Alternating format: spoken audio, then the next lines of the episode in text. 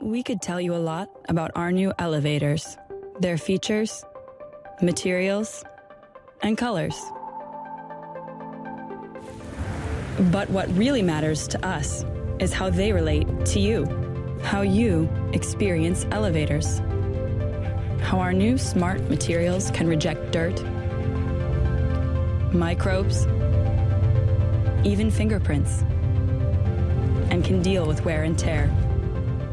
How users of buildings can connect in new ways, and how you're able to create new connections, all the way from entrances to home doors and office desks. Our solutions can make your life easier, richer, and more intelligent.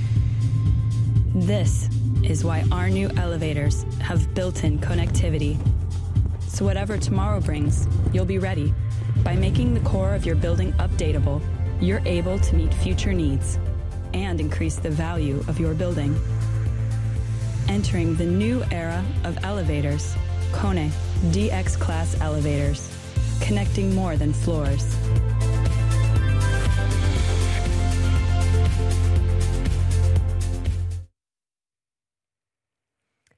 Good afternoon, and welcome to KONE's first-ever virtual Capital Markets Day. I'm Sanna Kaje, the Head of KONE's Investor Relations. Let's first look at the agenda for today. We have altogether four presentations and uh, short pre-recorded videos from the heads of our different geographic areas. The event will altogether take around three hours, a little bit more than that, and we have one 10-minute break in between. We have now been executing our Winning with strategy, uh, Winning with Customers strategy for four years, and this is the final year of the strategy phase. The presentations will be focusing on what we have achieved in terms of mindset, ways of working, and offering during this strategy phase, and what will be the next steps going forward. You will have an opportunity to ask questions during the event. You can do that by submitting questions through the form at the bottom of the page during the presentations, and at the end, we will open the telephone lines for more questions. I will now invite on stage our President and CEO, Henrik Ehrnrooth, for the first presentation. Henrik, please. Thank you, Sanna, and a warm welcome also on my behalf. Great to have all of you online. Of course, we would have much preferred to see you all in person, but let's make the best out of this situation. I think we have an interesting afternoon or morning together, depending where you are. As Sanna mentioned already, we started executing our Winning with Customers strategy back in 2017, and we made some good progress since. The purpose of today is to review what progress we have made, but also to talk about how do we see our markets developing in the coming years, and how are we planning to capture that opportunity by driving further differentiation. So those are some of the key themes you will hear from my colleagues and from myself today. But let's start with looking at what we have achieved during the past almost four years since we started to work on our Winning with Customers strategy. And then I will talk about how we're building on the strengths that we have for the next phase in our development, very much as we have done consistently over many, many years. 2017 was the start of the current strategy phase. When we looked at the world in 2017, we could see many attractive changes happening that were positive for our industry. And we could see that by further differentiating and bringing solutions to our customers that actually helps them succeed in their business, we can create additional profitable growth. So that's what we set out to do, is to build an even more customer-centric organization, capabilities of really deeper understanding our customers' businesses, and that way being more consequential to their success. And of course, developing our offering to add more value to our customers, and that way also create additional revenue streams for KONE. But perhaps the biggest mindset change for us was one to create a truly outside-in mindset. Outside-in means that we start always from whatever needs our customers have, and that's how we develop everything at KONE. So those were some of the things that we set out to do almost four years ago. What I'll talk about next is how have we developed there. But let's start with a few highlights. So what have we accomplished? I mentioned already mindset, very important. That's always at the heart of everything, how we think about how we serve our customers, how we think about how we develop our company, and how we work with our customers. So it's been a lot about creating customer centricity and capabilities around that. Again, we have continued to train actively our people. And when I look at the progress here, I think we made some really nice progress. You will hear much more from my colleagues of how we created capabilities or developing together with our customers for their benefit. So I think we actually made a big step forward here. Mindset alone is, of course, not going to be enough. We need to have an offering for our customers to deliver value add to them. I think what is familiar to quite many of you is that we have had a very active phase of bringing new value-added services, solutions, and products to our customers. I'll talk about those a little bit more, but that has been really a key to this phase, is actually we have brought totally new types of services, bring new values to our customers, and actually generates revenues that didn't exist in this industry before, and that I'm very pleased about. And also, been a lot about new ways of working to have a smarter, more efficient organization. A lot about the Accelerate program, but also how we have further developed our KONE Technologies and Innovation organization. Let me then take a glimpse into our new equipment business, our services business, what we have done there. In our new equipment business, we're building on the very strong foundation we already had. I think as everyone knows, we have a very strong basic product competitiveness in our industry, and that has been the basis of what we have done.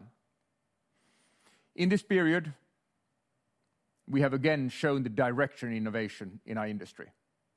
One of the signs of that was that we brought DX Class elevators to the market in November last year. Again, they bring a new era in elevators. But also we have improved the basic competitiveness of our products, both on elevators and escalators. To bring new value-added solutions to our customers and improve our capabilities in sales and pricing, we have developed a lot our sales capabilities, both pricing excellence, where I think we made good progress, and that we can see from the outcomes, and also developed solution selling capabilities, where we sell whole system solutions and outcomes to our customer rather than products only. And we have also strengthened our delivery chain to ensure that we constantly deliver on our customers' promises. That is a big value for us to do it, and also to improve our productivity. And if we look at the outcomes, as you know, that we have gained market share again throughout this period, particularly the past two and a half years, even more so, and we have improved our uh, margins of our orders received. So we can see that we have provided more value add and improved our pricing. So the outcomes are quite good. In services, I think it's familiar to many people that about five years ago, we set out, actually a little bit more than five years ago, we set out to differentiate even stronger in services, because actually we felt that there was in general lack of differentiation.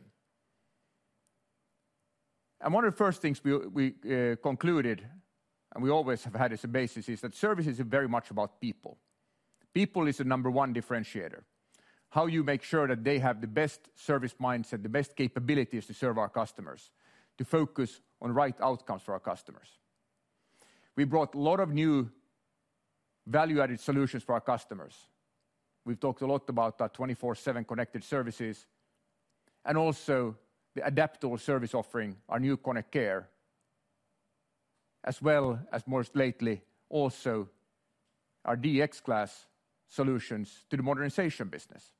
So again, a lot of new solutions and value for our customers. Much has been about capturing the digital opportunity, which is very significant in services. And we very much looked at that from two perspectives. That how do we have a platform so we can actually add value to our customers? That's really the principal uh, focus. But at the same time, we want to have the best tools for our field technicians, for our people who work and serve our customers, to have the best information for them constantly and improve productivity. And I think we're actually in quite good shape here. What is the outcome? We are the fastest growing in services of the major players in our industry. We have increased the value per unit if you look at maintenance. That's a big change to history, and that shows that we are adding value. And also in modernization, we have improved our margins in our orders received. So I would claim that the outcomes are pretty positive. Let's take a snap uh, peek into our 24/7 Connected Services, how we're uh, developing them. We all know that this is really our flagship service. And we can see that momentum is building very nicely here. The idea with our 24/7 Connected Services is, of course, to add clear value to our customers. And at the same time, when we do that, we can create additional growth for KONE. And we can see it is driving growth for us. Already, if you look at this year, it is contributing about 1 percentage point to our maintenance growth. And this is actually quite meaningful in my view, because if you think about our maintenance business, that has been continuously and constantly compounding at between 5, 6, or sometimes up to 7%. If we can add 1, 2 percentage points of growth through value-added services in the compounding, it is actually meaningful over time. And that is what we're doing, and growth is actually accelerating here. Our penetration is still only a bit over 5%, but we have a number of countries that are already over 10% of our contracts covered by this. And by the end of the year, we expect a lot of our big countries be over 10%. But what is perhaps even more important is that this is not a static service. The more customers we have, the more we learn and the better service needs and outcomes we can create. So this is something that when you only have 1,000 or 2,000 or 3,000 units connected, you will actually not have sufficient data to create really the best outcomes and the service needs. But when you start to have, like us, a very uh, significant base connected, you actually learn all the time. And that helps us bring the new services to our customers constantly. Like we recently brought 24/7 Planner. That's again, a new element, new feature to our service, where we can create long-term asset management plans for the next two, three years for our customers to help them plan, what do I need to repair? What do I need to upgrade? And bring predictability to this. And this is a huge thing for our customers, and we've seen very positive feedback as a result of that. But those are really highlights for our new equipment business, and services business, and a little bit of a look into 24/7. But What I think is familiar to most people is that the way we measure our success is through our five strategic targets. Here we have our five strategic targets, and we can see actually a good development in most of them throughout this period. So let me actually dive a little bit deeper into each of them, how we create the most loyal customers, KONE be a great place to work, have we grown faster than market, what about best financial development, and being leader in sustainability. Those are the five ways how we measure our longer term success. Let's start with most loyal customers, which is a clear objective of ours. The key way how we measure that is through our Net Promoter Score. We again recently did our annual survey, and we've seen over the strategy period a good development in both our new equipment business and our services business. Latest survey was now in the spring and summer of 2020. and Again, we had a slight uptick in that and had an all-time high now Net Promoter Score. And we are at a good level here. Customers continue to appreciate us for our quality, our focus on them, and delivering on what we promise. Many also talk about our uh, innovations. We do have an opportunity to improve in how responsive we are to a very broad and diverse customer base. And that is something that we're working a lot on, how we can be much more responsive to really meet, help our customers be served even better than they do today.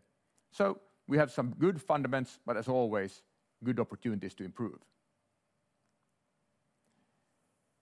KONE being a great place to work is really, I would say, fundament of everything.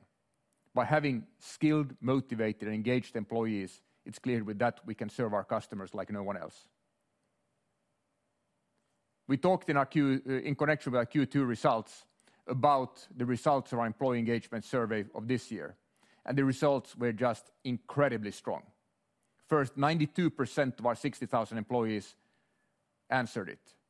We were already, before this, for many years, in a so-called high performance category, and now we are very strongly into high performance category.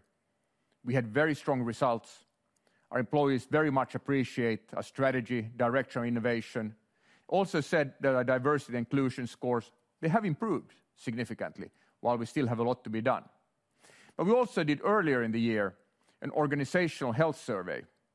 Also here, we were in the top quartile with strengths, innovation, direction, how we communicate internally where we go, and customer competition focus. So we have a very good basis of our culture and engagement of our employees, and this is important. Our third target is to grow faster than market. And we have had good development uh, in this period, both in our new equipment as well as our services business.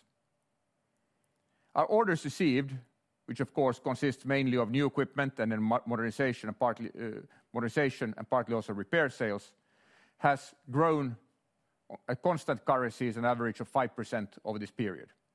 We know that when we went into this period, the market in China was very difficult. So the first year we didn't grow, but then 2018, 2019, we actually accelerated clearly that growth. And with this, we have constantly gained market share, particularly strong market share gains in 2018 and 2019. This year, of course, we need to see, but I think we are on a good path again.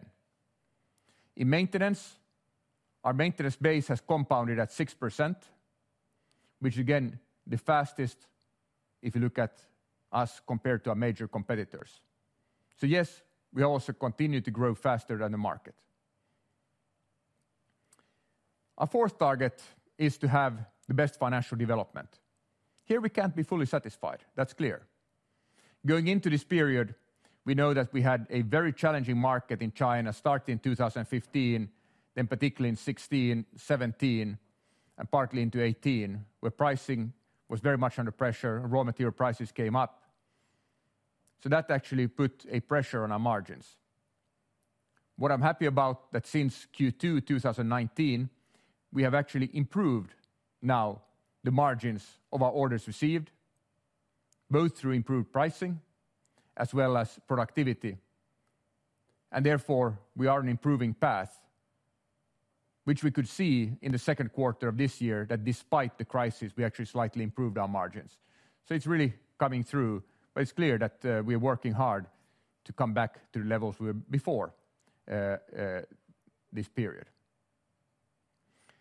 Our fifth target is to be the leader in sustainability. That's very important to us. We know that already today, KONE has the most energy efficient products out in the market, but we constantly want to improve. We are looking at sustainability from a few different perspectives. First, we're looking at the carbon footprint of our operations. Here, our target is to improve 3% annually compared to our sales. So CO2 per sale should reduce 3% per year. In three out of the four years, we have exceeded our targets. One year we didn't quite get there, but then we put some more focus, and again, we start to exceed targets. Our target is by next year to have 50% of our energy produced by renewable energy. We've gone up from 28% to 37, so we still have some work to be done this year. In diversity, number of women, this is one of the measures, but number of women at director level position has increased from 16 to 18%, and we have not got to our target of 20, so We continue to put more effort in this area. And then we want to be a zero accident company. we have improved our industrial injury frequency rate from 2.1 to 1.7, and compared to benchmarks, 1.7 is at a very good level. However, it's clear that we are not happy about this, that we want to be an incident-free company. So again, good development in sustainability. So those are five strategic targets, and if I just look at then a snapshot on a development this year, when we know that the market has been very challenging. What I'm very happy about, that in the midst of the crisis this year, actually our business has remained very resilient. Our orders received has declined by 5%, which I think is a good achievement in this environment. As sales has been flat, our adjusted EBIT has just declined slightly. It declined more in the first quarter, and then it actually improved in the second quarter. And our cash flow has been very strong. By far, the strongest cash flow ever in a six-month period. So that, of course, gives us a very good fundament to continue developing KONE proactively also in this environment. And let's turn to that next. That how are we building on our next phase and our mega trends and our solid foundation to differentiate even more and continue to uh, drive growth? I haven't talked so much about the COVID crisis, but let's talk about that shortly first. When we started to see the impact of the crisis earlier this year, we immediately made a few fundamental decisions. One, which of course the obvious one, which I think most companies are focused on, is the safety, health, and well-being of our people and our partners and the general public. That there cannot be any compromise there. Secondly, we decided that actually we want to create an even stronger uh, company of KONE throughout this crisis. Because when we look at our history, we can see that many of our big improvements in our market position has come following or during a crisis, and we also want to take this opportunity here. We have a position to do it. We have a very strong balance sheet. We have motivated, engaged employees, and a good position overall.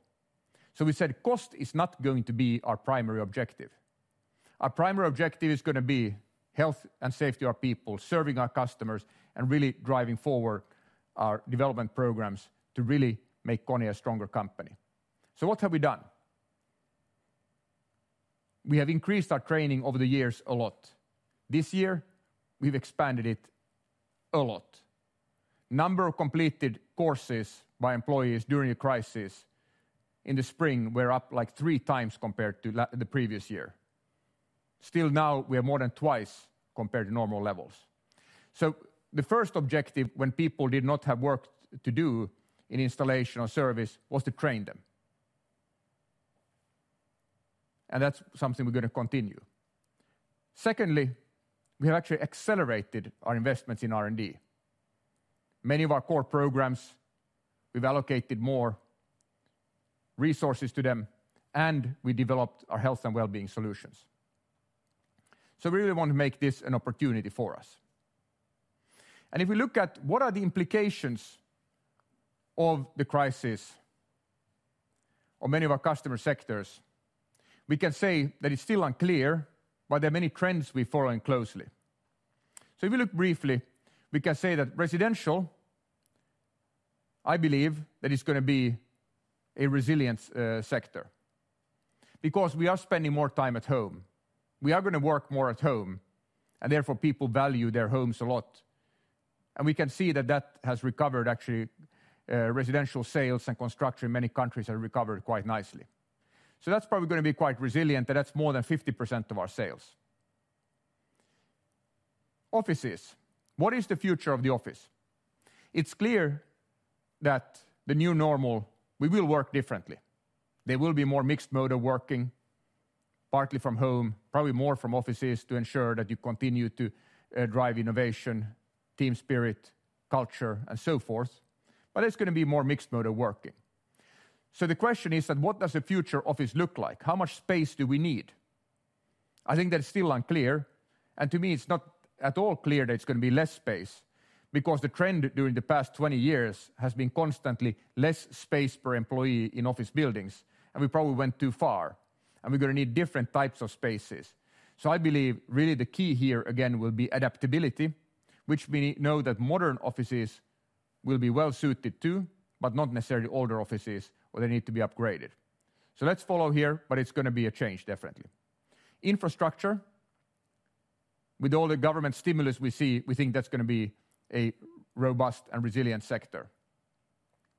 And it's clear that travel, leisure, and retail are gonna be hardest hit, and that's gonna take a time before they recover.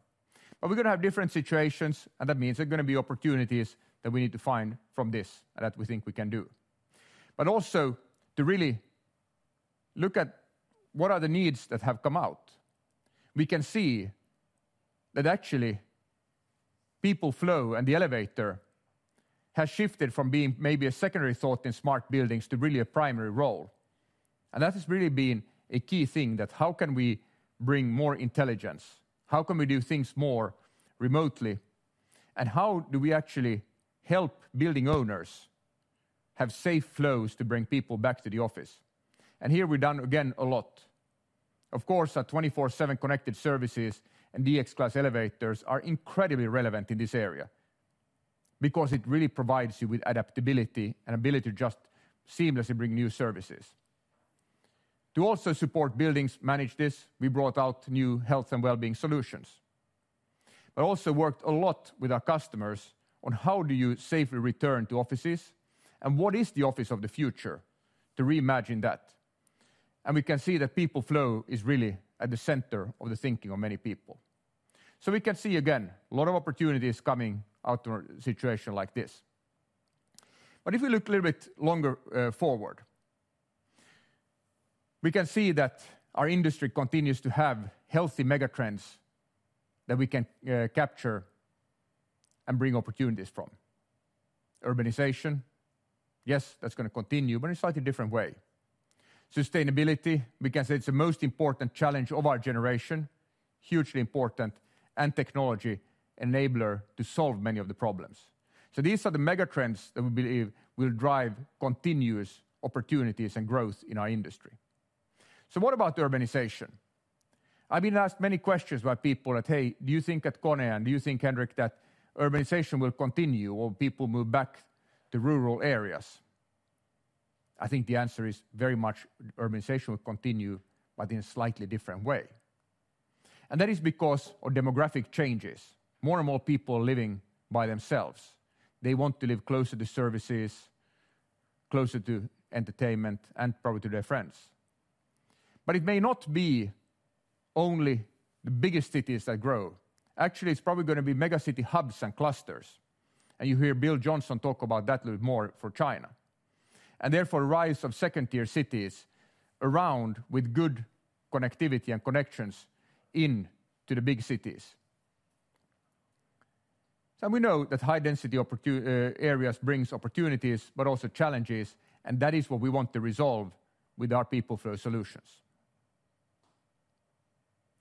So that's the urbanization mega trend that we think is gonna continue. But also sustainability. We think that that is the biggest challenge of our generation. Cities and urban uh, environments, they account for today 40% of world's energy-related greenhouse gas emissions. So they're gonna play a significant role in sustainability for the future. And why we think this is gonna be such an interesting trend is that we see a lot of commitment in this area. The EU Green Deal, with emphasis on building renovation. What is very interesting is that if we look forward to 2050, that 80% of the buildings that are gonna exist in 2050, we expect that exist already today. And less than a quarter of these buildings meet future or actually current regulations, and therefore they need to be modernized and upgraded for energy efficiency. China has just pledged uh, uh, carbon neutrality by 2060. That's gonna be a huge growth driver. And we can see that capital actually is drawn towards greener buildings. That's what tenants are expecting. And as we all know, at KONE, we have some great assets here. We are already a leader with the most energy efficient product family in the industry. So we think that this is a great opportunity for us. And also to further show our leadership here, we actually yesterday announced our pledge to Science Based Targets. We are pledging that our operations will be carbon neutral by 2030. We are planning to reduce our greenhouse gas emissions by 50% of our own operations, so-called Scope 1 and 2, and the rest we will compensate. And of course, that will be a lot about our buildings, a lot about our car fleet and so forth. But also, we are committing to a significant reduction across the value chain. So we are committed to a 40% further reduction in greenhouse gas emission from our products and materials life cycle energy usage, so-called Scope 3, relative to products ordered by 2030. This is again a very big commitment. Okay, here we of course need to uh, continue to improve the energy efficiency of our products and solutions, of our materials, their circularity, but also engaging with our suppliers much more in detail. But this is a big pledge and very important to us because we think that sustainability and being a sustainable business is not only the right thing to do, it is also a huge business opportunity. That's why we made this pledge, because we think it's the right thing to do, and we want to play our part here. But next, before I wrap up, let's listen to short videos from our area heads, how they see the opportunities in our various geographic areas, and they will all give their own perspective on a specific area where we are looking to differentiate and grow and bring opportunities. So let's have a look at what they have to say. Hi, I'm Thomas Hinnerskov, Executive Vice President of Central and North Europe.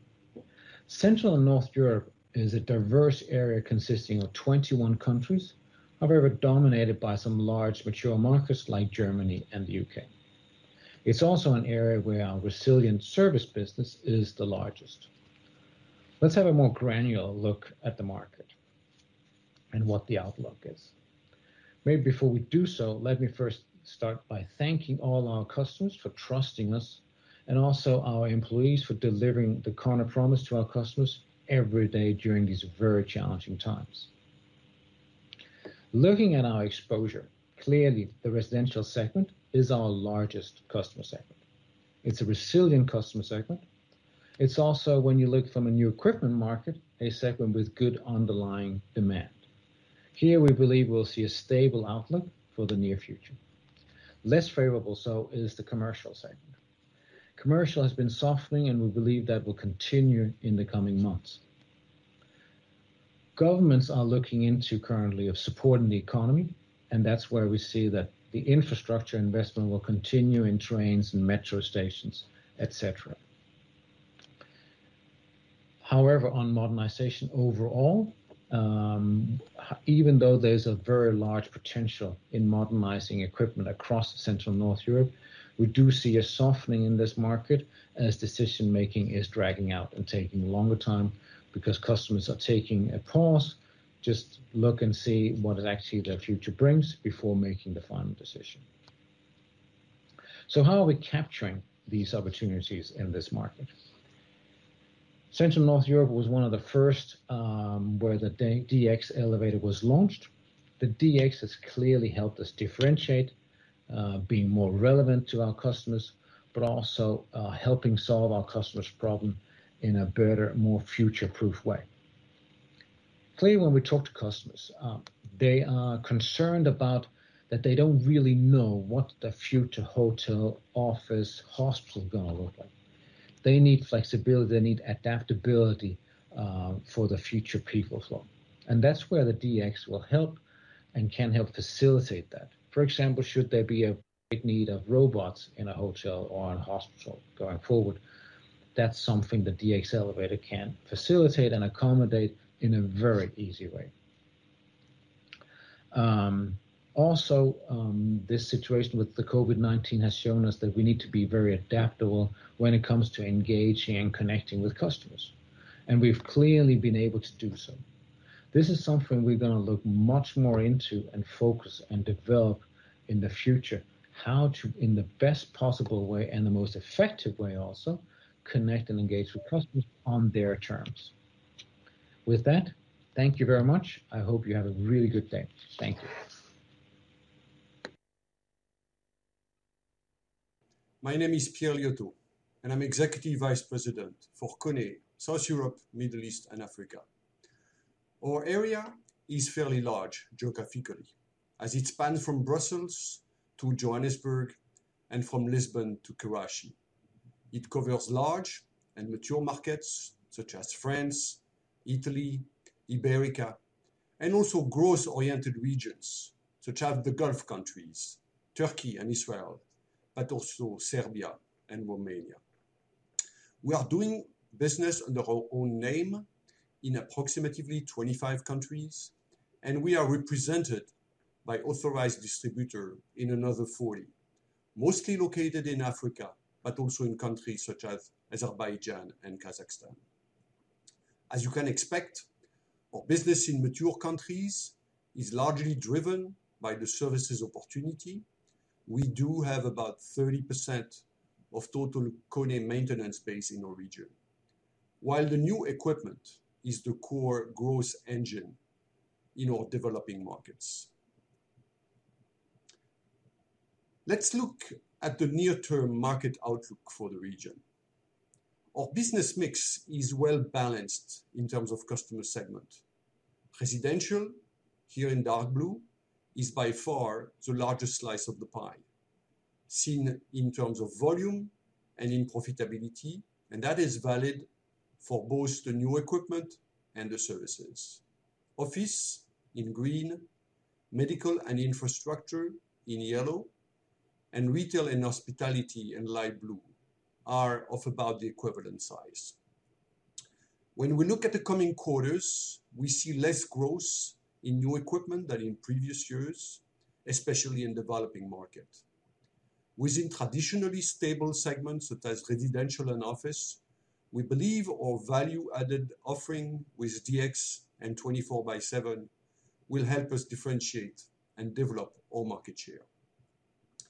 Infrastructure and medical segments are the most likely to benefit from government stimulus packages and we are gearing up to take advantage of those opportunities, especially in modernization.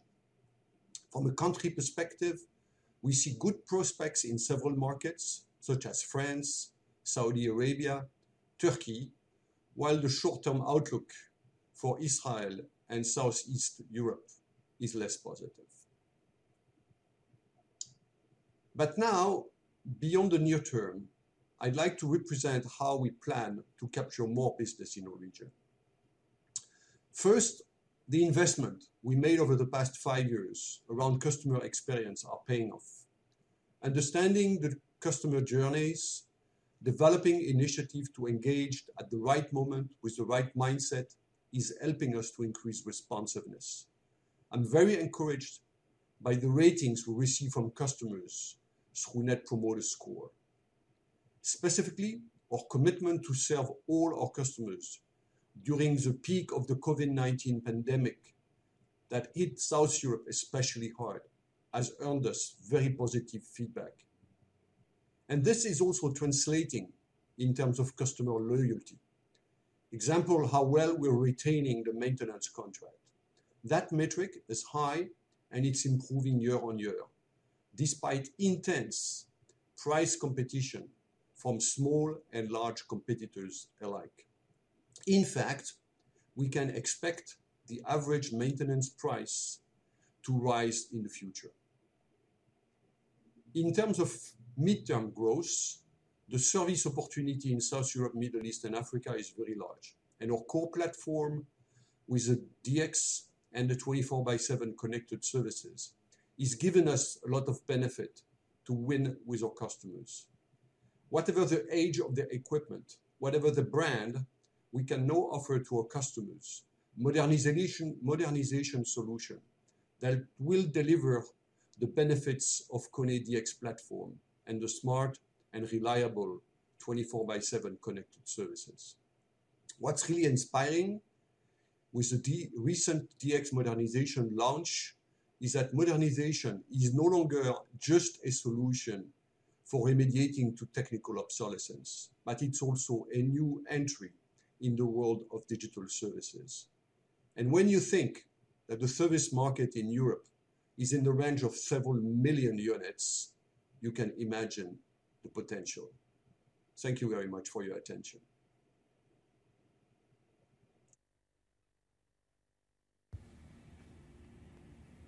Hello, I'm Ken Schmid, KONE's Executive Vice President in the Americas.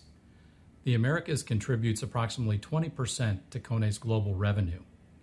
Geographically, the region is comprised of Canada, the United States, and Mexico. We also provide equipment and technical expertise to our distributors in Central and South America. Overall, the United States is the major contributor to revenue in the region. Now, let's take a look at our outlook for the markets.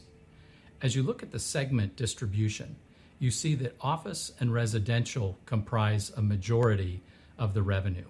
However, there are material contributions coming from infrastructure, medical, as well as hotel and retail, so good, strong diversity across each of the segments. Our outlook in the new equipment business suggests that office and hotel retail will be slightly down. This is driven predominantly by the economic impacts of the COVID-19 pandemic.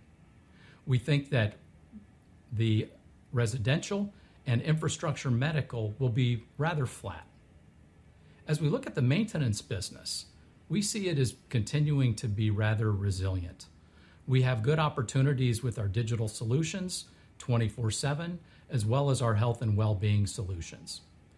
Finally, the modernization business line we see as being slightly down, with some recovery coming as discretionary spending loosens.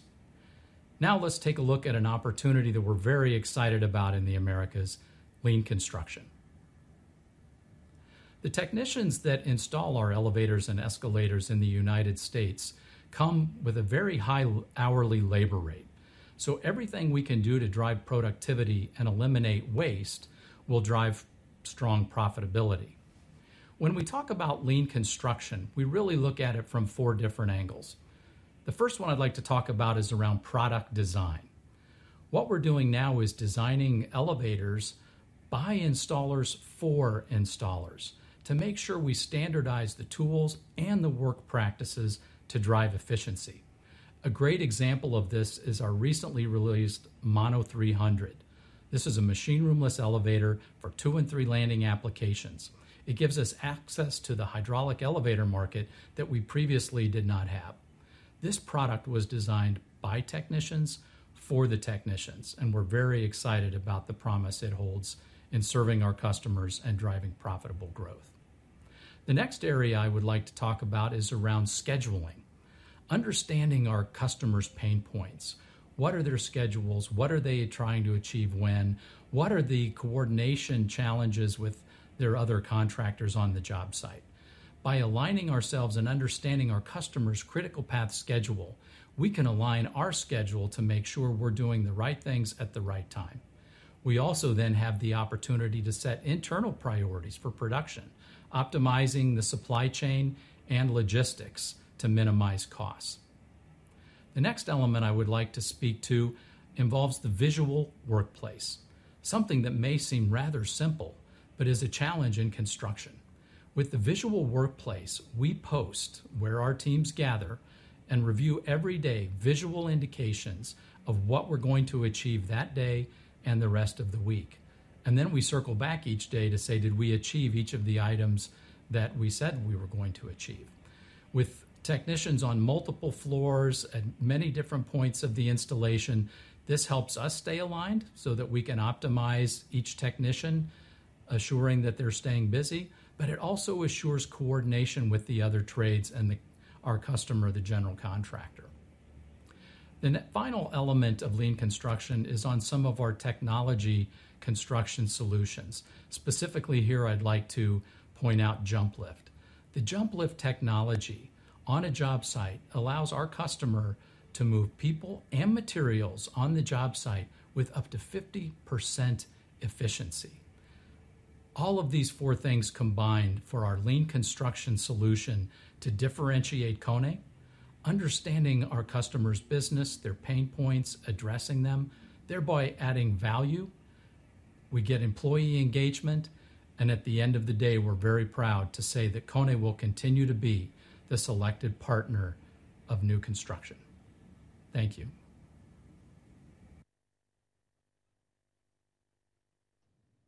Good afternoon to all. I'm Axel Berkling, Executive Vice President, KONE Corporation, and I head the Asia Pacific region, excluding China. This region is one of our growth engines because it is urbanizing at a rapid pace. It has the second youngest population in the world, and the rate of technology adoption is the highest. It consists of a diverse group of countries, and we have split them into sub-regions based on the market maturity. India is the second-largest new equipment market in the world, with an urbanization rate of only 35%. We then have the Southeast Asian markets, with fast-developing countries like Vietnam, Indonesia, and the Philippines, with an urbanization rate clearly below 50%, and somewhat more developed countries like Malaysia and Thailand, with an urbanization rate of above 50%. The other extreme are Singapore and Australia and New Zealand, which are highly urbanized countries. With the rapid pace of urbanization, over half of our sales come from the new equipment business. However, we also have a sizable and rapid growing service business with a lot of opportunities. Let's now take a look how we expect our markets to develop in the coming quarters. Firstly, the COVID-19 pandemic has impacted our area quite severely.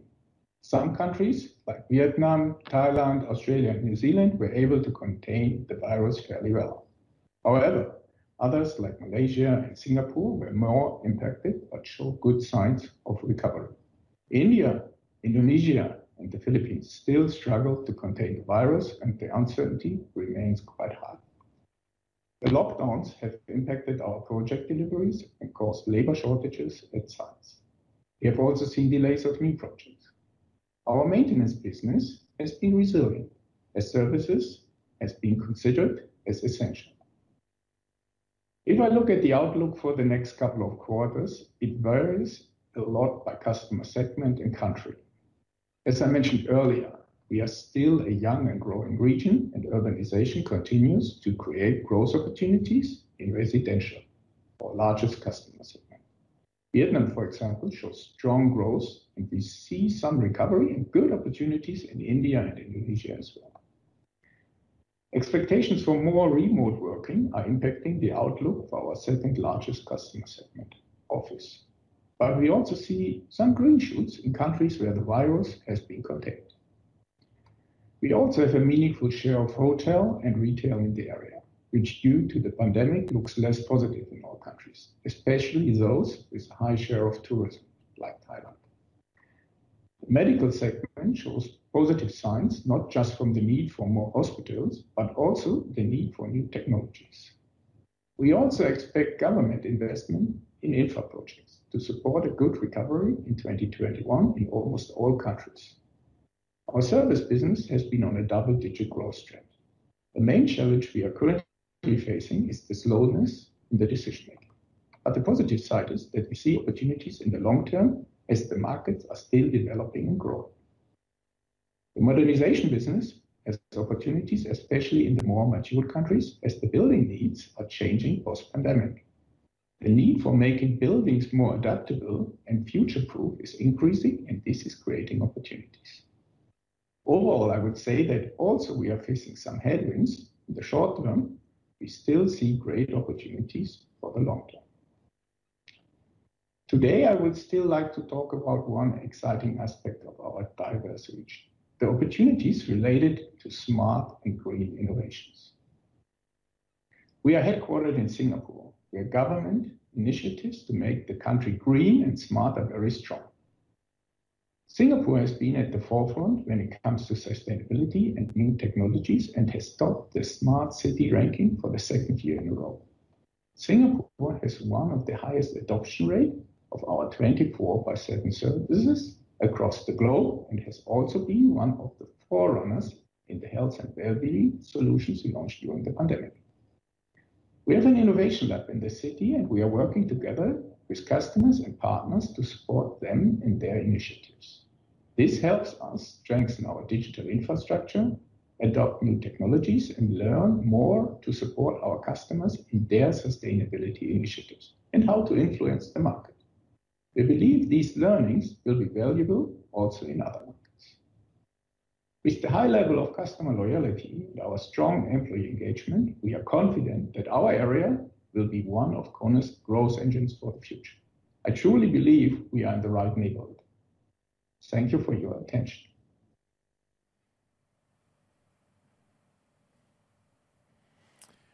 I hope you all got some good insights of how we see our markets in the different geographic areas and how we are capturing opportunities in these markets. One thing that you probably realized that we didn't have anything on China, because we know that China is of big interest, and of course, big interest to us, given the importance of the business to us. So we have now next a slightly longer review by Bill Johnson of the current situation in China. So please, over to you, Bill.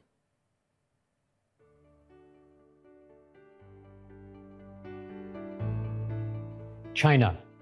China is all about people and people flow.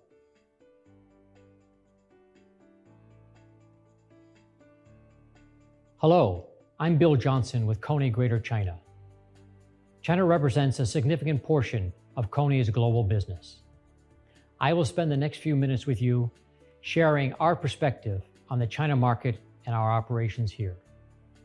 Currently, we have more than 20,000 employees in China operating two factories, 90 branches, and more than 500 service stations. We serve more than 30,000 customers, including nine of the top 10 developers in China. Earlier this year, we were the first elevator OEM to ship more than 1 million units in China. This is a significant milestone for us and for the industry. The majority of our China operation has been led by the new equipment business. Yet the maintenance and modernization businesses are experiencing even stronger growth. Let's first look at what has happened to the economy and the real estate market so far this year. Since the end of quarter one, China's experienced a very strong V-shaped recovery. The real estate sector recovered quickly since quarter two and even stronger into quarter three.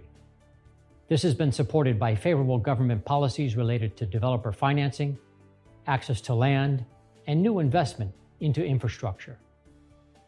The real estate market is linked to China's overall economic climate. Key drivers include regulatory direction, property supply and demand, and of course, developers' access to capital. As anticipated, COVID-19 conditions may have material impact going forward. Two macro trends impacting our industry is the continued formation of city clusters, as well as the recent focus on infrastructure investment. Growth in these city clusters will drive the elevator and escalator market at a sustainable level. Investment in these key clusters is accelerating, especially for transportation related to infrastructure and affordable housing. The residential segment in these key city clusters has recovered quickly to pre-COVID-19 levels. And though the real estate sector has recovered impressively, we continue to see regulatory environment becoming slightly more restrictive going into 2021. One example, the government recently started to pilot a new risk assessment method to monitor debt among large developers. Such measures are likely to put pressure on real estate sector's cash flows going forward. In general, the central government continues its stance of housing for living, not speculation, and we do not expect this to change in the foreseeable future. We remain optimistic going into the first half of 2021, however, are cautious for the second half. The residential and infrastructure segments are expected to remain solid, while office, retail, and hotel will remain soft. For KONE China, residential remains a large part of our business at approximately 70%, while infrastructure represents less than 10%. We continue to strengthen our position in China. Despite a challenging first quarter, by mid-February, we were one of the first OEMs to resume operations. This was possible through close collaboration with local governments, customers, suppliers, and channel partners. By May 2020, all of our branches had reopened, and we were shipping record numbers of elevators and escalators. A combination of sound strategy, strong execution, and a great team proved to be successful in outperforming the market. In the maintenance market, we expect continued double-digit growth for the foreseeable future. We are leveraging digital solutions to capture more opportunities. Progress in condition-based maintenance regulations will also help strengthen our position. However, the maintenance market will continue to be very fragmented and vulnerable to pricing competition. Looking at modernization, it is still a small part of our overall business here. However, with a total installed base of more than 7 million units, China modernization is a huge and growing opportunity. As KONE China's installed base of more than 1 million units is relatively young, our opportunity is to capture projects from both KONE and non-KONE brands. We expect to continue growing our China mod business at more than 30% a year. We are more focused than ever on winning in the China market.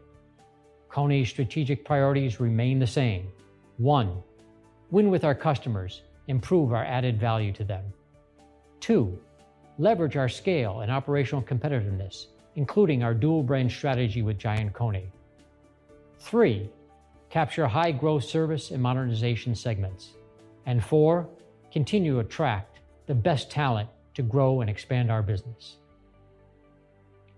In closing, I'd like to express my appreciation to all of our KONE China employees for their commitment and dedication through this challenging year. They are heroes. I believe KONE China has come out of this crisis stronger than ever, and we look forward to capturing even more opportunities in the future.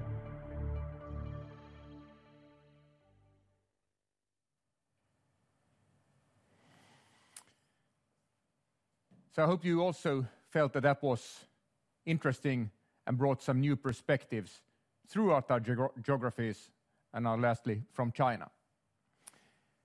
Before we go into questions, let me wrap up. While we know that the economic environment is likely to be very challenging over the coming years, we continue to see great opportunities in this industry. This is a truly great industry to be in and find opportunities. We think in the coming years that we're going to find exciting growth opportunities by being the best partner for our customers in smart and sustainable cities. We think that this is really a growing area, both in new buildings, in modernizing them, as well as maintaining them. We expect that the services market will continue to grow in all parts of the world. So that's an area where we will continue to drive significant differentiation to capture growth. And of course, as we could just hear, throughout Asia Pacific, there continues to be fantastic growth opportunities in services. We will also drive growth by continuing to develop our core offering to make sure that we have the strongest offering in the market that really suits our customers' needs and help them succeed in their business. And on top of that, we're building further value-adding solutions that actually is an opportunity for additional growth and additional revenues, as we have done, for example, 24/7 Connected Services and what we are starting to do now with our DX Class elevators. So we expect that there continues to be great opportunities also going forward. This is just a glimpse into what we are planning from next year onwards once this current strategy phase is over and we start our next one. You will hear more about this early next year. But with this, we now have good time for some of your questions that now are from online. So Sanna, if you join me here. Thank you, Henrik. If you have more questions, you can keep submitting them. Uh, we will have now 15 minutes for questions for Henrik, and we can then take more at the end of the event. Uh, there seem to be several questions on kind of the customer segments and the mix and how it impacts us, and uh, maybe good to start with the big picture. Mm. There's a question on the residential exposure that we have. How is it different in new equipment business compared to services? If we look at new equipment and services, and then I look in services, both maintenance and modernization, then the residential exposure is higher in new equipment, and that is, of course, because of China. As you could see from all of the uh, pie charts from the various area directors, it was clear it was the highest in China, and that's of course a very big part of our new equipment business. But then if I look at between, uh, so services overall is less than 50%. But if you look at maintenance compared to modernization, again, in maintenance, it's higher than it's in modernization. Mm. We can say that the highest exposure, new equipment, then in maintenance, and then in modernization to residential. Uh, as a follow-up to that, there's a couple of questions on kind of the impact of the customer segment exposures on profitability. Mm. Whether the shift perhaps towards more residential will impact profitability. And there's a China-specific question on this, but a more general one as well.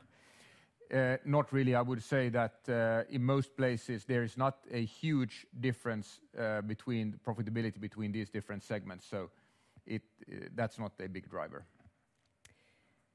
Good. Then a couple of questions on China and the China outlook. And I guess we just upgraded the market outlook for China, so in that sense, things are looking good at the moment. And then Bill talked about the restrictions getting mm. tighter. And and here's first of all a question on of, could you please talk a little bit more what these restrictions mean for you? And maybe we'll start with that. Well, there are various types of restrictions. Uh, as Bill talked about, we have the restrictions on developers and their ability to uh, take on further debt.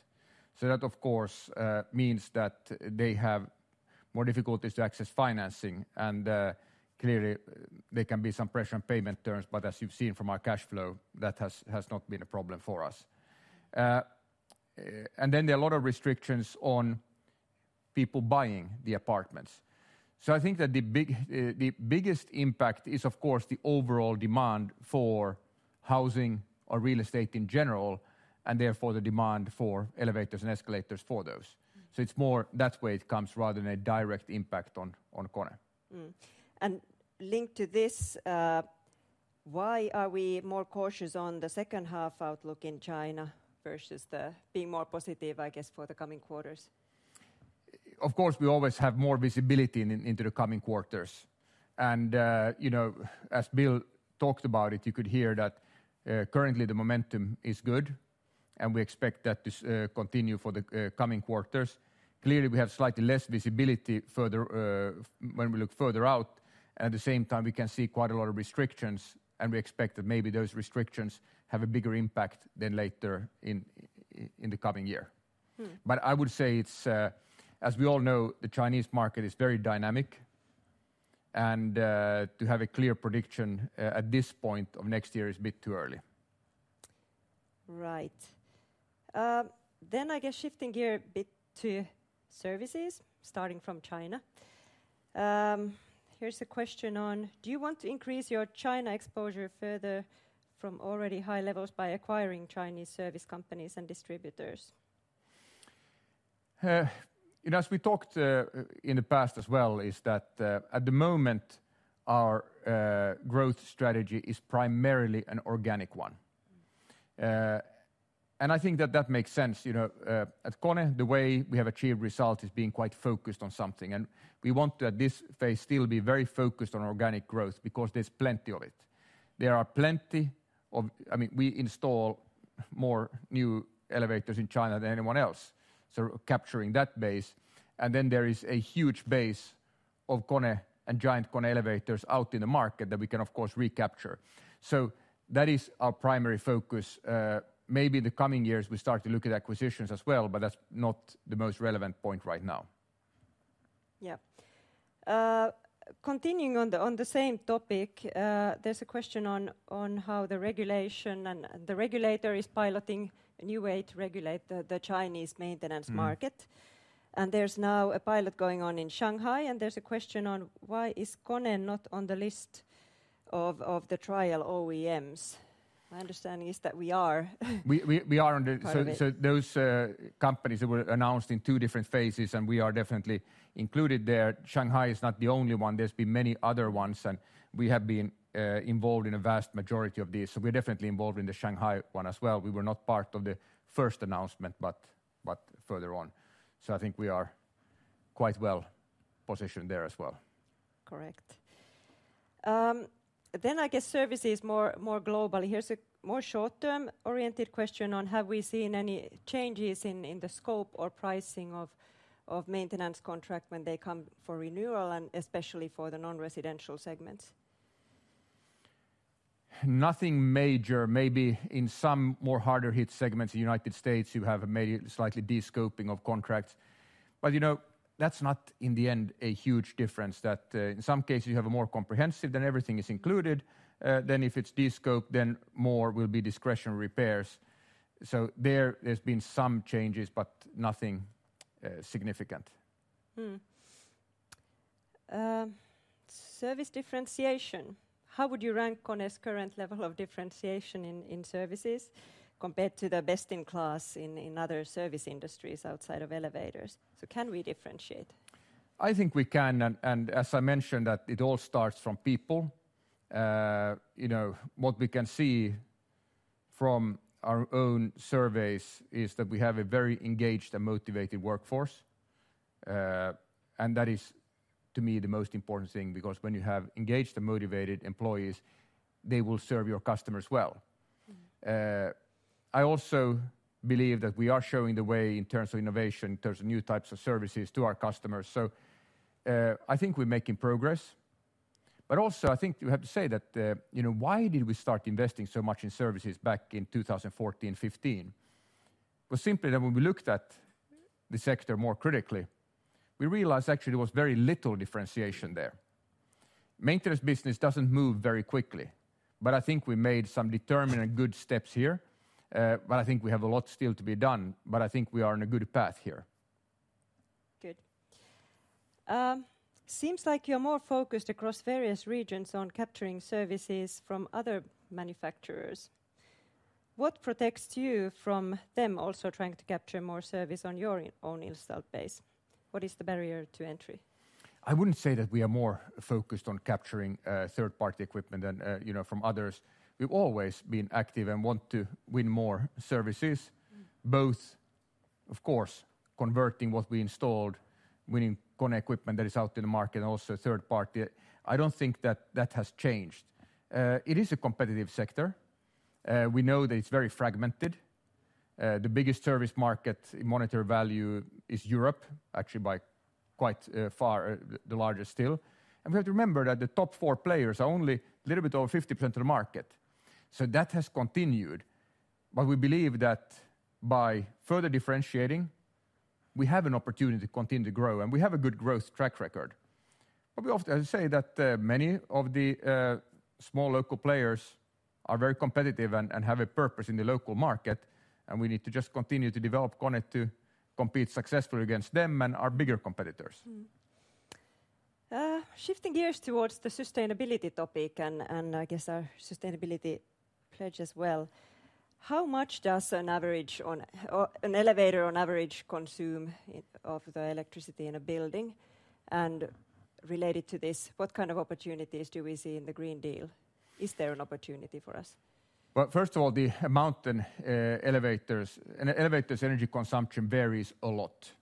So, eh, old elevators eh, that are actively used in a building can be 10% of the energy consumption, even sometimes more. A modern elevator in residential building is not used very actively, just a few percent. But that's what we see is that really it's the old equipment that actually are consuming a lot, and there's a big reduction possibility when you modernize. That's why we think that uh, elevators also play a role in the uh, Green New Deal in Europe. Details are not out there yet, but I think that everything that contributes to make these buildings more energy efficient and more sustainable uh, is definitely uh, going to be on the agenda. But it's not only about energy consumption. Of course, it's also about accessibility. Uh, it's about materials, healthy materials, and so forth. There's so many aspects to this that I think it is gonna be, and it is a big possibility for us. Good. I guess time for a couple more questions. Let's see. There's quite a few. Maybe we'll leave some to the end. Um, U.S.-related question: What is the share of U.S. of the total North America sales and the country's share of the maintenance base as well? So, uh, United States is clearly the vast majority of uh, uh, North America, because the others are Canada and Mexico, and they're clearly smaller. Uh, so that's more than two-thirds of our business, actually more than that. Uh, and maintenance is uh, roughly 40% of the revenues there. Mm. And a yeah, good and solid business. Mm, and I guess U.S., the bulk of the maintenance base as well in that region. Absolutely. Yes. Yes. Market share related questions. Have we strengthened our position in escalators, and what is our position? Are we the market leader in escalators in China and globally today? We are not the market leader in escalators today, but uh, if I look at the past couple of years, we've clearly gained market share there. Uh, we have clearly improved our competitiveness in escalators, and particularly now in escalators for metros, railways, and so forth, so for infrastructure. So we're actually in quite a good position there, and we made a, I would say, quite a big improvement in the past uh, few years on that, in that area. Hmm. What about the market share overall? Uh, we've been doing well in China, I guess, compared to the market. So who are we taking market share from? I believe in China, it's particularly uh, smaller and mid-sized players that have been losing out, given the consolidation of the customer base, and the bigger players have been better placed to serve them. So I think it's principally uh, small and mid-sized, but I can't point out exactly from whom, but general, we have grown faster in the market and gained share there. Hmm. Let's see. Yeah, on on the guidance, you upgraded the guidance last week. What was the trigger for that? Well, trigger for that is that the development in Q3 has been better than we had expected when we uh, announced our Q2 results. Uh, both China has been even stronger than we thought. We thought it was gonna be very robust and good, but it's been even better. But also, the momentum in maintenance has improved. So while maintenance is clearly not back to normal, we've seen an improvement there. So it's not only China, it's actually Europe and North America also uh, have performed better than we expected. Hmm. Um, personnel-related question: Have we had to lay off people due to the COVID-19 pandemic? So as I mentioned, that uh, one of the core principles that we set early on is that uh, uh, cost is not our principal objective, that it's actually health, safety, and then before, we have actually had people on temporary leave and so forth, we wanted to train them. And our policy has not to be. We have not wanted to dismiss anyone because of the crisis. So that has been very strong policy for us, and our objective has been to keep our people employed. Yes, we have then, they've taken some of their holidays, if they have uh, untaken holidays, or in many countries, we've gone to negative work banks, but that way kept KONE's employees uh, paid all the time. And uh, as I mentioned, that the first objective has been to train them, which I think has worked very nicely. So that's how we have wanted to make sure that we take our responsibility also in this tough time. Mm. Then there's a Net Promoter Score related question. What is the absolute level? I guess we haven't been. We haven't disclosed the absolute level. Uh and it varies quite a lot, business to business and geography to geography. We can see that you have to usually look at them in regional context. So we haven't shown the total one, but we are at a quite a good level, I would say. Maybe then the final question that could be a good segue to the next topics: Do you think the new technological developments uh, raise the hurdle for small competitors? you know, I think that there will definitely be a platform for smaller competitors as well, for example, in the maintenance side. But I think what is the really key here is, as I mentioned, with our 24/7 Connected Services, is that for that type of a service to actually work and to be valuable, you need to have enough units connected. It's not enough that you have 1,000 units connected. It's not enough you have 2,000 units connected. And many of the small players we see here actually have hundreds, not mm. so. for you to learn and to create value, you need more of the data and insight. And the more of the insight you have, the more you can create value. Uh, so I think that uh, the bigger players have an advantage here. Having said that, we all know that this industry has a lot of small residential customers, so the small players will be there, they will have a purpose, and we will be competing against them every day. But they will be slightly different, probably the environment, how we compete against them. Hmm. Thank you, Henrik. Thank you. We will have more time for questions for Henrik as well at the end of the event, 'cause it's now time for a 10-minute break, so we'll be back shortly.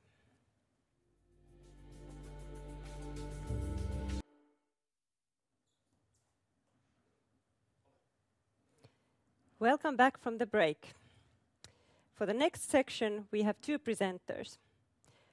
Our Chief Technology Officer, Maciej Kranz, who joined the company roughly a year ago and has a strong background in digital transformations and is now looking at the opportunities we are facing with fresh eyes. We also have our former Chief Technology Officer, Tomio Pihkala, who is now heading the New Equipment business and bringing these innovations to life there. Maciej will first talk about the evolution of KONE's innovation approach, and Tomio will then focus on the New Equipment business. Maciej, the floor is yours. Thank you so much, Sanna, and good afternoon, good morning, everybody. Um, as uh, Sanna mentioned, um, over the next uh, couple of minutes, let's talk about our approach to um, innovation. Uh, just to set things in context, our innovation is driven by a couple of key principles. One is our mission to improve the flow of urban life, as well as the mega trends that uh, Henrik discussed already, so urbanization, sustainability, and technology. And the way we are directing our innovation efforts is uh, to focus on addressing um, everyday problems that people face, uh, moving in buildings, moving in districts, moving in cities. And some of these problems we can actually address ourselves uh, with our capabilities, our technologies. Um, but increasingly, uh, we actually also reaching out to our partners, um, uh, and partnering with city ecosystems, co-creating with customers, co-creating with our partners as well. So when you think about um, innovation, we're actually very proud of our 110 history of innovativeness and coming to market with Um, um, amazing innovations and uh, market-changing innovations. Some examples, MonoSpace um, uh, elevators or uh, UltraRope were some of these innovations in recent history. And then building on this innovation history, in 2016, we made a bold decision to create KONE Technology and Innovation organization, to pull under the one umbrella all of our technology activities, um, in terms of um, um, research and development in our core uh, offerings or physical capabilities, research and development in services, in solutions, in uh, digital capabilities, IT capabilities, as well as uh, technology innovation. And to put things in context, at that time, a couple of years ago, Uh, most of the uh, industrial players were pursuing sort of a digital uh, capabilities um, that were separate from mainstream, often led by chief digital officers. So we've taken a different path. We've taken an integrated path. We integrated physical and digital capabilities. As a result of that, we were able to um, start coming out with physical and digital solutions that Henrik talked about. By using digital um, tools and uh, new ways of working, the agile capabilities, we're also able to reduce our time to market uh, for our innovation uh, capabilities and innovation um, offerings by up to 40%. And also, we've engaged with um, roughly 1,300 of our customers on co-creation activities. So now that we've built this physical and digital foundation, we're moving forward. We're moving forward and accelerating and scaling both our offerings as well as our capabilities. We're building physical physical and digital native organization. And of course, as you can expect, um, we are bringing all the new digital capabilities to the company. When you think about um, data science and analytics, uh, artificial intelligence, um, Internet of Things, uh, cybersecurity, user uh, interfaces, and user experience, all the uh, kind of new capabilities coming into play here.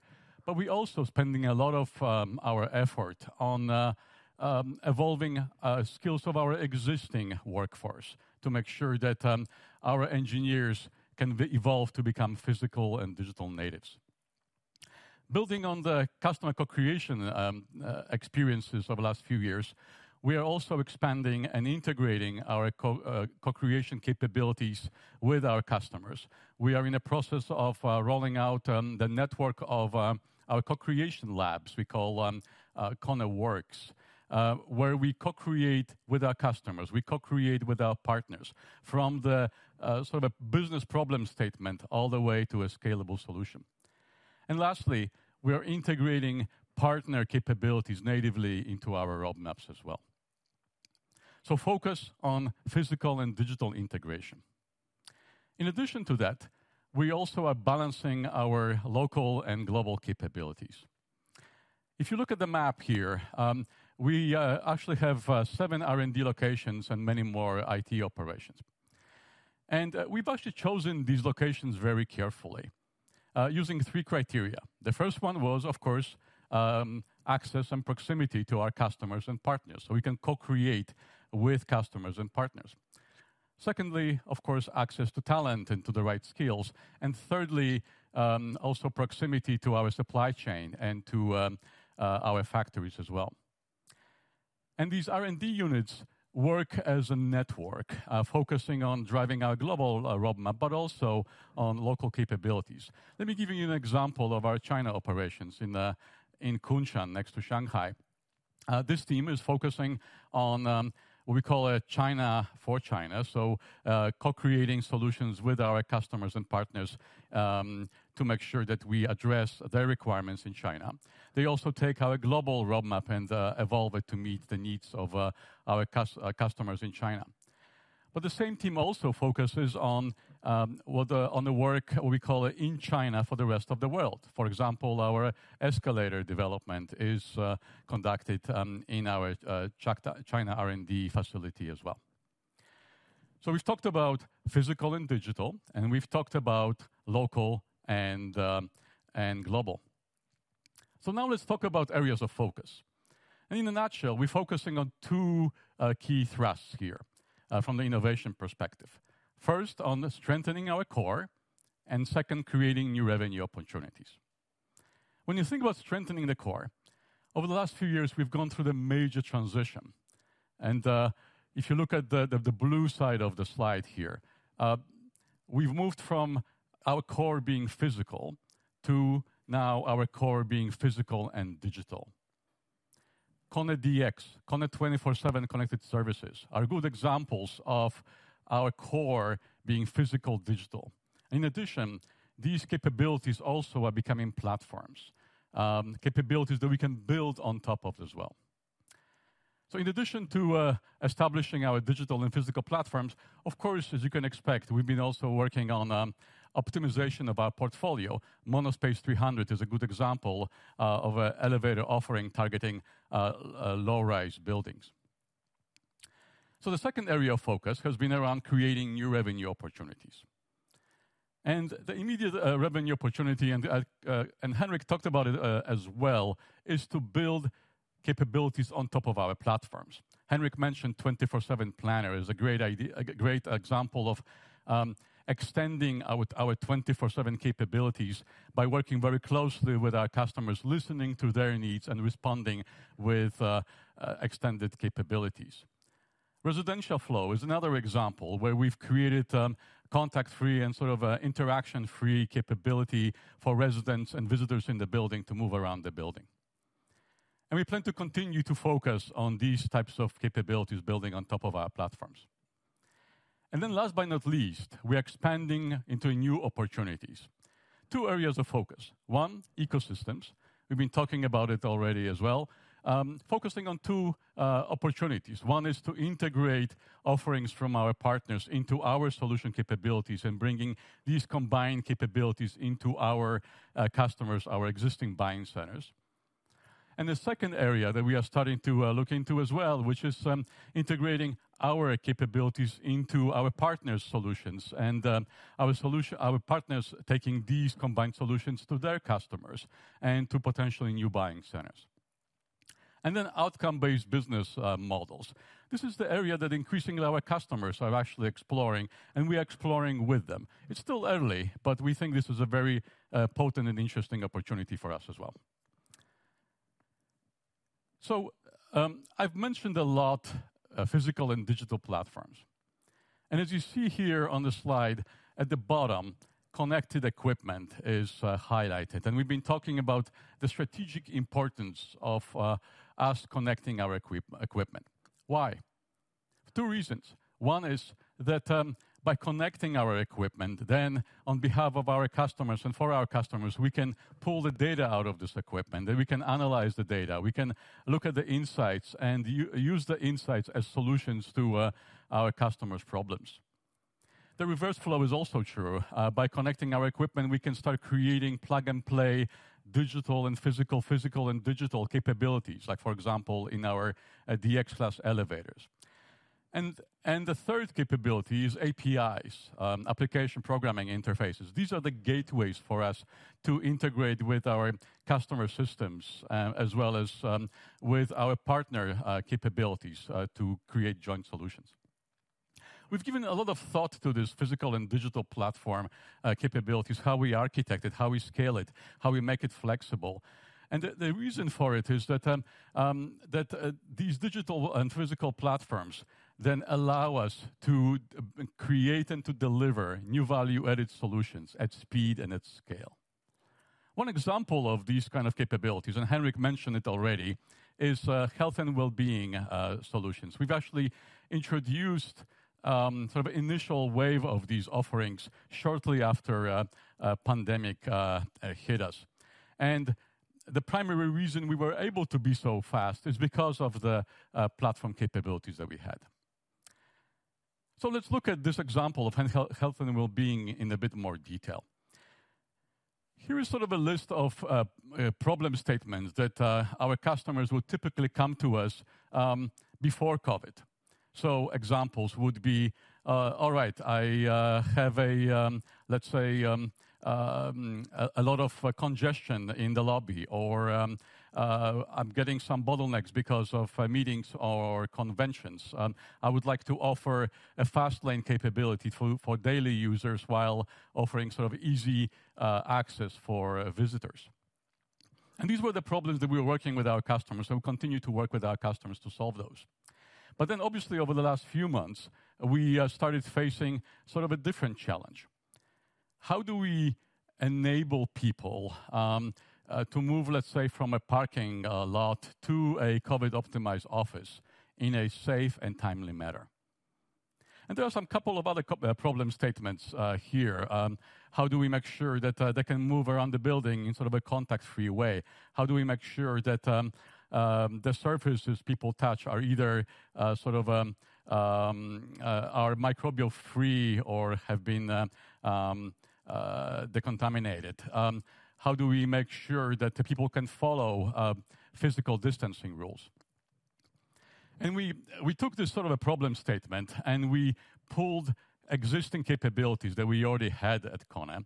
We've added a few new ones as well. Um, and then we pulled them all together uh, through uh, people flow um, planning and consulting capabilities, and designed these experiences with our customers and for our customers. But there's more. By using the API capabilities, we were also uh, able to integrate um, our partner capabilities into these solutions, like robotics or um, or smart locks, and Tommi will talk about uh, those in a moment. Uh, but hopefully, you see the picture here. It's starting with a customer problem, then figuring out how do we design this kind of um, experience together, and then what capabilities we can use that we have in KONE, as well as what capabilities we can uh, integrate uh, with our partners as well. And this is, this is basically what the, um, what the world will look like, um, and this is where, we, where we're going. In a way, we are already transitioning from being best-in-class product and services company to becoming best-in-class product, services, and solutions company.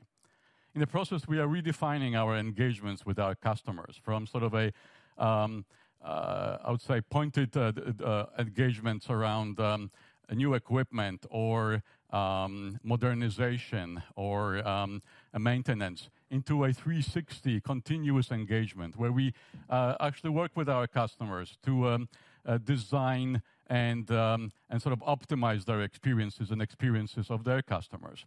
And these experiences can evolve as building uses change, as their uh, businesses of our customers change as well. And in the process, we are um, establishing much more strategic relationships with our customers. We engage much earlier in the sales cycle.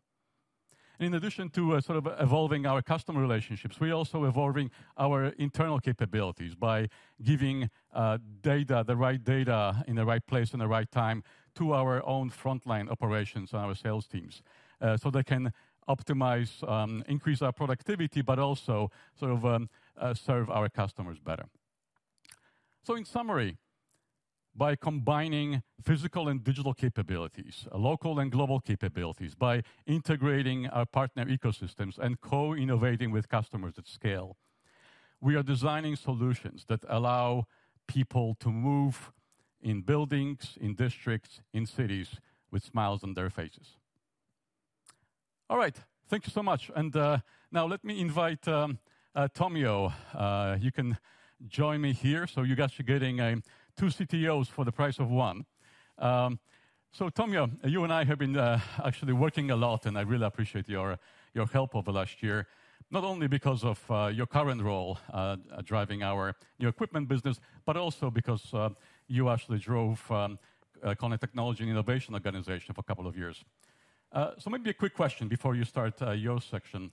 Um, You've been there since the beginning of KTI, and um, what are some of the biggest changes that you've noticed uh, that happened um, in our approach to innovation in the last couple of years? Mm. Thank you, Maciek, for the good question. Um, I would say um, it's all in all the change in the innovation culture. And, you know, we have seen uh, more people innovating. So it used to be kind of a very limited group of people who had a license to innovate.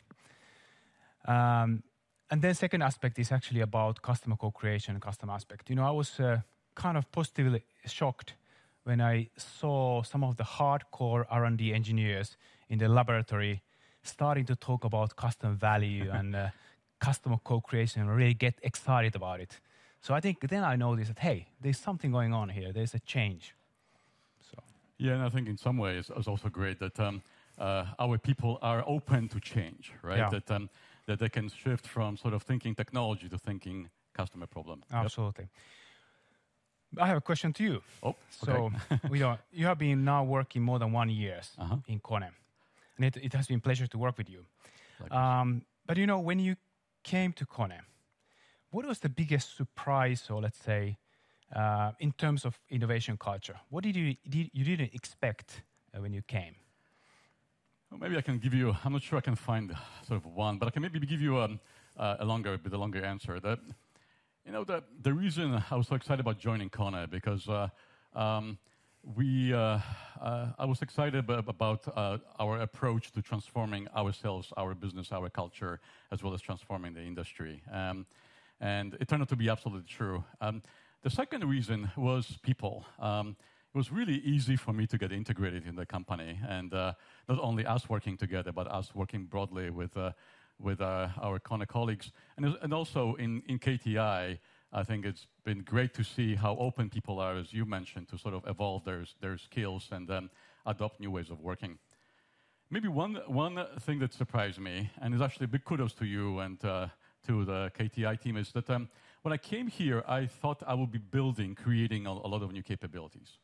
Um, and instead, you've actually built this foundation that we talked about earlier, right? And um, so now my job is much more into evolution and scaling than building. And it's actually a great place to be. And on a personal note, I have to say, I've had fun, lots of fun over the last year. So, thank you, Maciek. Thank you, Tomio. I think it's this one, right? Uh, let's. Yeah. I think so. Yes. This one. Very good. Well, um, Maciek had an exciting presentation, and he talked about uh, how we have been able to increase the new services and solutions in digital space.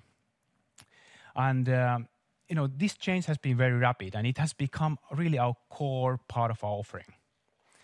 And I would claim that uh, we are leading uh, in terms of uh, how we are able to scale new digital solutions and services, and uh, and also how we have been able to create the commercial success. This one? Yes. So in my presentation, I would like to talk more about how we are really applying these new digital solutions and services in new equipment business. I will talk specifically about DX class elevators, which uh, Henrik already mentioned earlier. And in the second part of my presentation, I would like to talk about the foundation of our competitiveness, Without, we would not be global leader.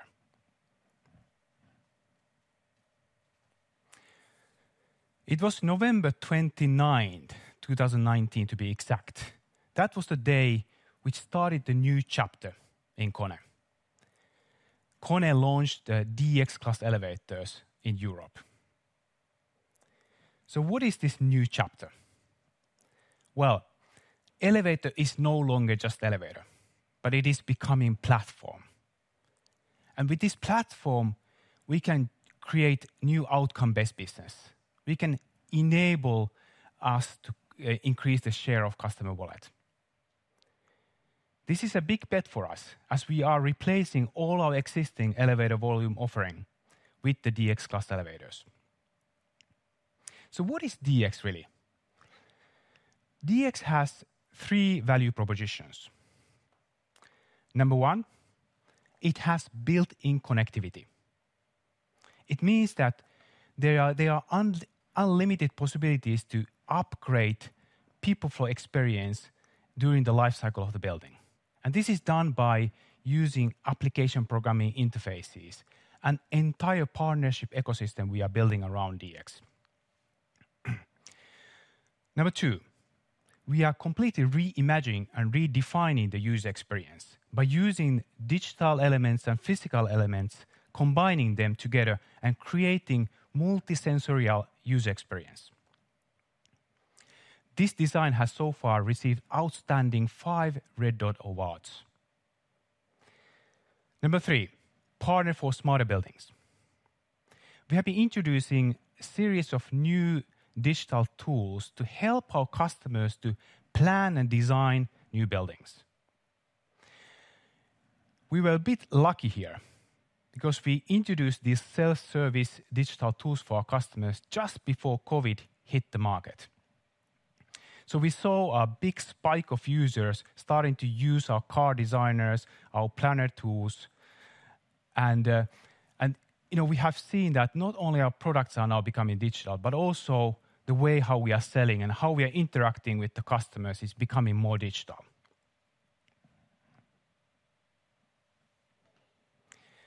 As mentioned earlier, DX class elevators act as a digital platform for various services. And we can connect these services by using application programming interfaces. We have four type of APIs we are offering for the external users elevator call, service robot, equipment status, and service info. Then we have three service categories we are offering to our customers. First of all, KONE's own solutions, like 24/7 connected services or KONE Residential Flow. Or we have so-called third-party services, so partner solutions, whether they are global or local partners in different part of the world. Then we have a third category, so-called customers' own applications. So these are the uh, customers' own digital solutions we are able to adapt by using API interfaces in the smart buildings.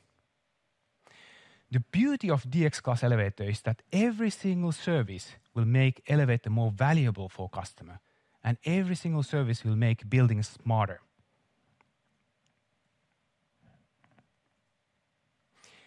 We believe in an open ecosystem, where we can bring win-win relationship between customers, partners, and KONE. We are building app store of the industry, where different partners are creating new services and solutions for different segments, for different geographies, for different customer needs. So here I have a few examples. We are working in the access control area with a company called iLOQ. With iLOQ's smart lock solutions, we can create a seamless user experience in residential buildings, all the way from the main entrance to your personal floor and your personal door. In commercial buildings, we are, uh, for example, in uh, office, uh, hotels, we see more and more customers actually applying delivery robots to do different kind of things, like uh, room service. And here we are partnering with companies like Savioke and Robotise. Finally, I also want to mention the company called BlindSquare. This company is doing a really great job to make life of uh, uh, blind and visually impaired people easier, and also how they move in the cities and in the buildings. So this leading, global leading application for the blind and visually impaired people are now uh, can also call KONE elevators.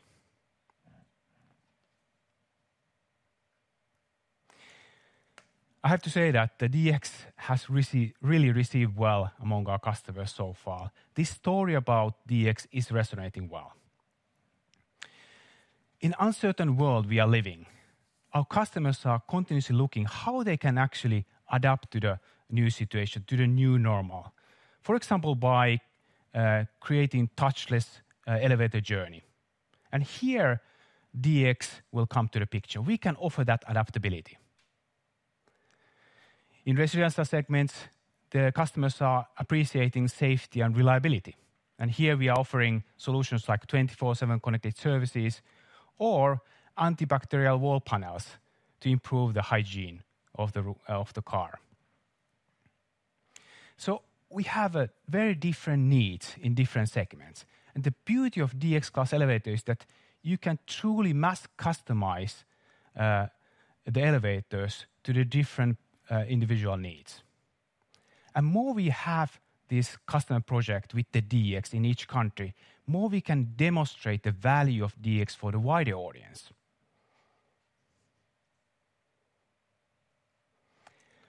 We have had really encouraging start with the DX. I would say it has been one of the fastest uh, product launches I have seen personally in KONE career.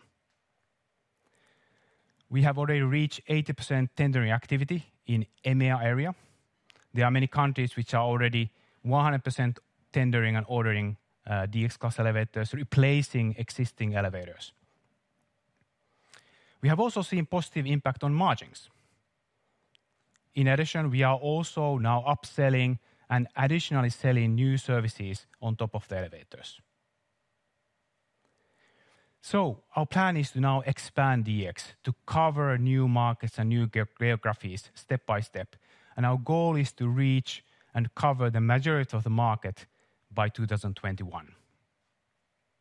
DX Class elevator will replace all our elevator offering and being competitive in affordable housing all the way to the high-end uh, commercial segments. While we are excited about DX and how it has been received by customers, we are fully aware what is our foundation of competitiveness in new equipment business. KONE is reliable and trustworthy partner. We deliver customer promise. And it is all about execution capability and efficient delivery chain. In other words, supply chain and installation. So let me introduce our recent progress in our operational excellence, focusing on delivery chain.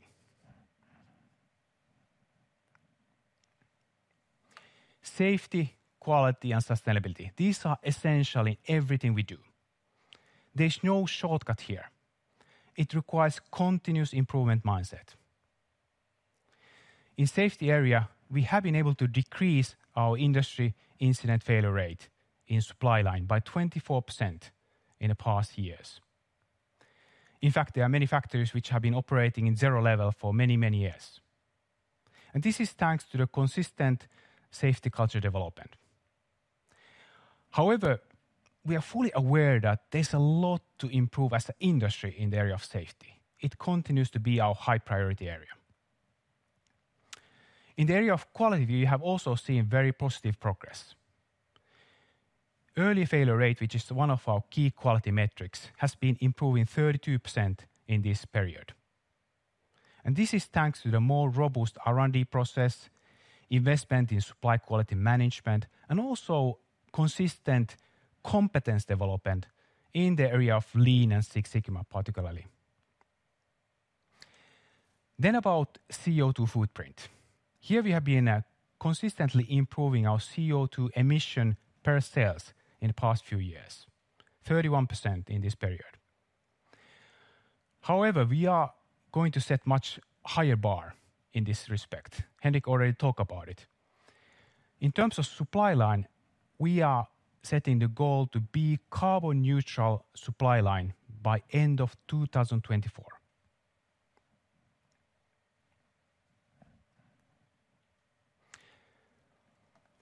As uh, our delivery volumes have been growing in the past few years, we have been able to leverage uh, fixed costs by improving productivity in our supply units.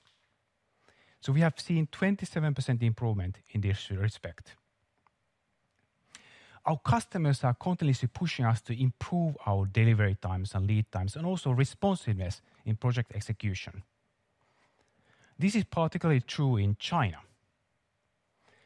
You know, in normal cases, delivery times are measured in months, but we have also capability to have much faster deliveries.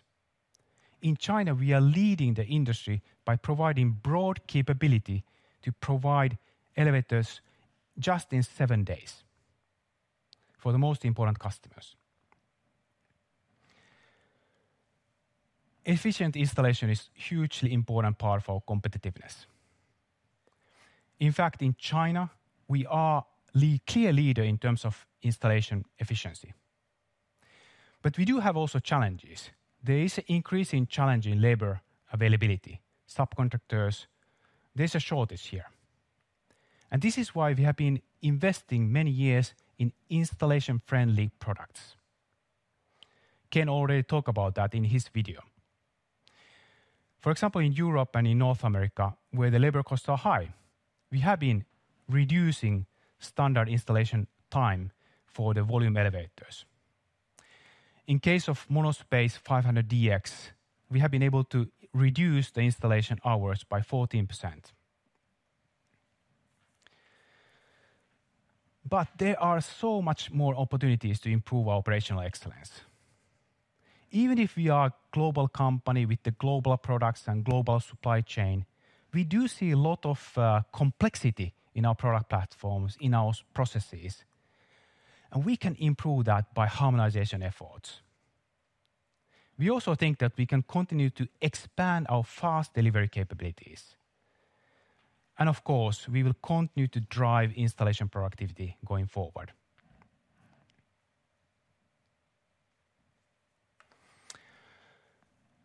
Then about COVID-19. COVID-19 was the toughest stress test for supply chain in our history. You know, we have been managing all kind of crises, natural disaster, component shortages, but nothing like this magnitude. I have to say, I'm really proud how we were able to restart the China operation in February, and how we have been able to keep production running in Europe during the most difficult period, uh, when most of the other companies were shutting down operations. This was thanks to the strong focus in safe working practices and also strong local accountability. Our local teams were quickly reacting to the issues and proactively managing the business continuity challenges. But to be honest, there were many close calls.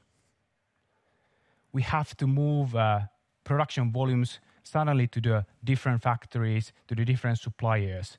But I have to say that our people did excellent work. There was a lot of heroic actions by KONE people, by suppliers, and we were able to manage uh, the situation. However, we learned a lot. We learned that there is a lot of opportunities to improve our robustness of our supply chain by harmonizing our processes, by harmonizing also our product platforms. COVID-19 was also causing big disruptions to the logistics. You know, this was caused by different lockdowns, different restrictions, and we had a situation where we have to explore new logistic routes or new distribution centers in extreme time pressure. So this experience reminded about the power of seamless collaboration between the functions, between supply line, logistics, sourcing, field operation. All in all, I have to say there has been lots of learnings which are going to be valuable in future. Personally, past 255 days have been one of the longest days in my career.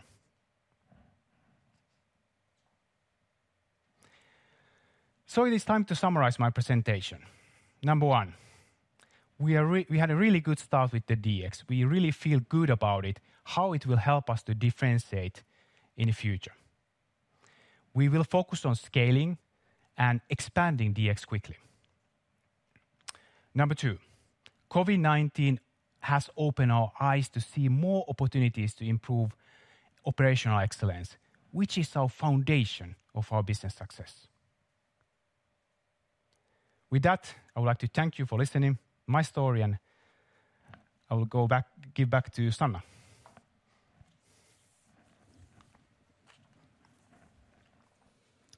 Thank you, Tomio. Thank you, Maciej. Thank you. There's a lot of questions coming in. Let's see, maybe I'll start with Tomio, you, as you had it going already. Um, given a building takes a long time to build and design, how critical is it to be able to deliver an elevator to a customer within seven days? Yeah. How much of a differentiating factor it is? Yeah. I mean, typically, obviously, uh, there is a plenty of time. There are typically months of delivery times in normal cases. But there are situations where, due to the various reasons, customer needs to speed up their own project, or they have had some sort of changes in the plan. This is quite normal in construction projects. In this situation, we provide this flexibility.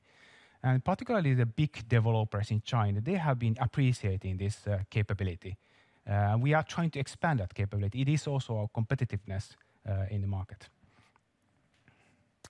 Then there's a question on differentiation, and I guess you could both take it from, from a mm-hmm. bit different angles. But maybe, Tomio, you first. There's a question that Otis is also shipping its new elevators with connected capabilities.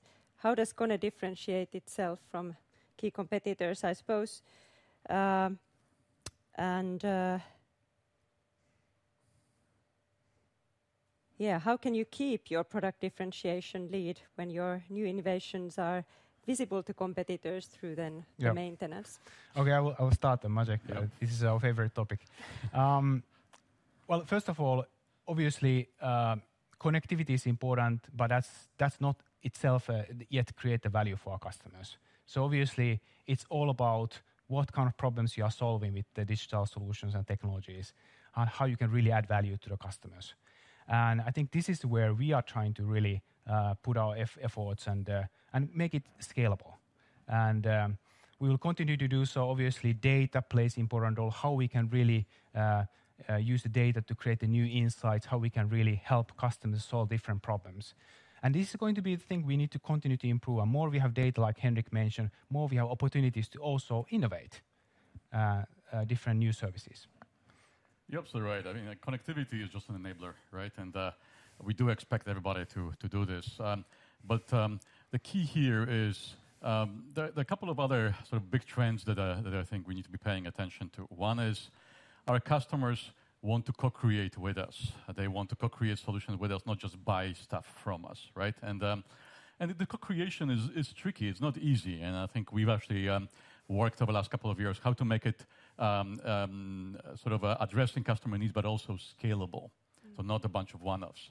Second one is um, uh, speed of innovation, right? And speed of speed of um, uh, responding to market changes and customer needs. And again, we sort of architected, as we talked about, not just the connectivity, but the overall platform. And thirdly, it's um, it's partner partner ecosystem and integration as well. It takes literally a village to to build solutions these days, and you've seen the example of uh, integration with our partners. And And again, we've built it um, uh, a system and capability, and we can do it at scale as well. Mm. So it's about customer intimacy, it's about partner ecosystem, and then it's about speed. Hmm. About the technologies and partnering, there's a question that you have not acquired any technology companies, I think, ever, says uh, it says here. Aren't you thinking of creating a corporate venture capital fund where you would buy stakes in several tech startups? It has worked well for many industrial companies in transitioning to digital industry leaders. So, you know, I've worked with startups for 30 years, dozens of them, and, uh, of course, there are different ways of that startups can get funding. But what I think startups really look for is uh, for opportunities to partner and to go to market together, right? They're looking for ways for companies like us to create revenue opportunities for them. And that's basically what we're prioritizing, is uh, um, we don't have to put money in the startup to work with a startup and to uh, develop a joint solution and take take the joint solution to market. Hmm.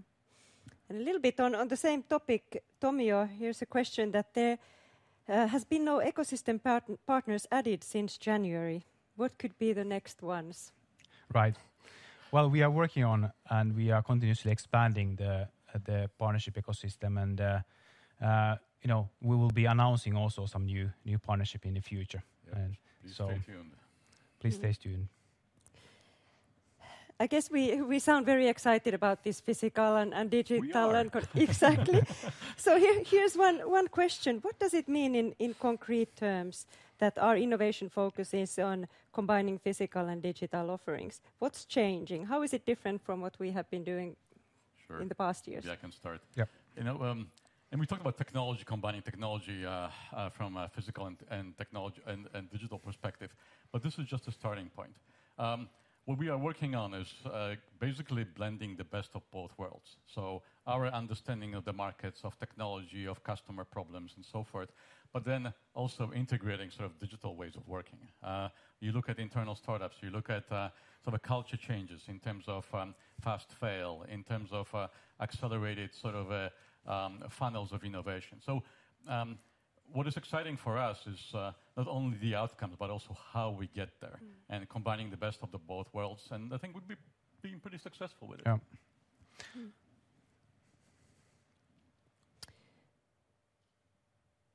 Do you think new technological developments uh, will be a hurdle for the small competitors?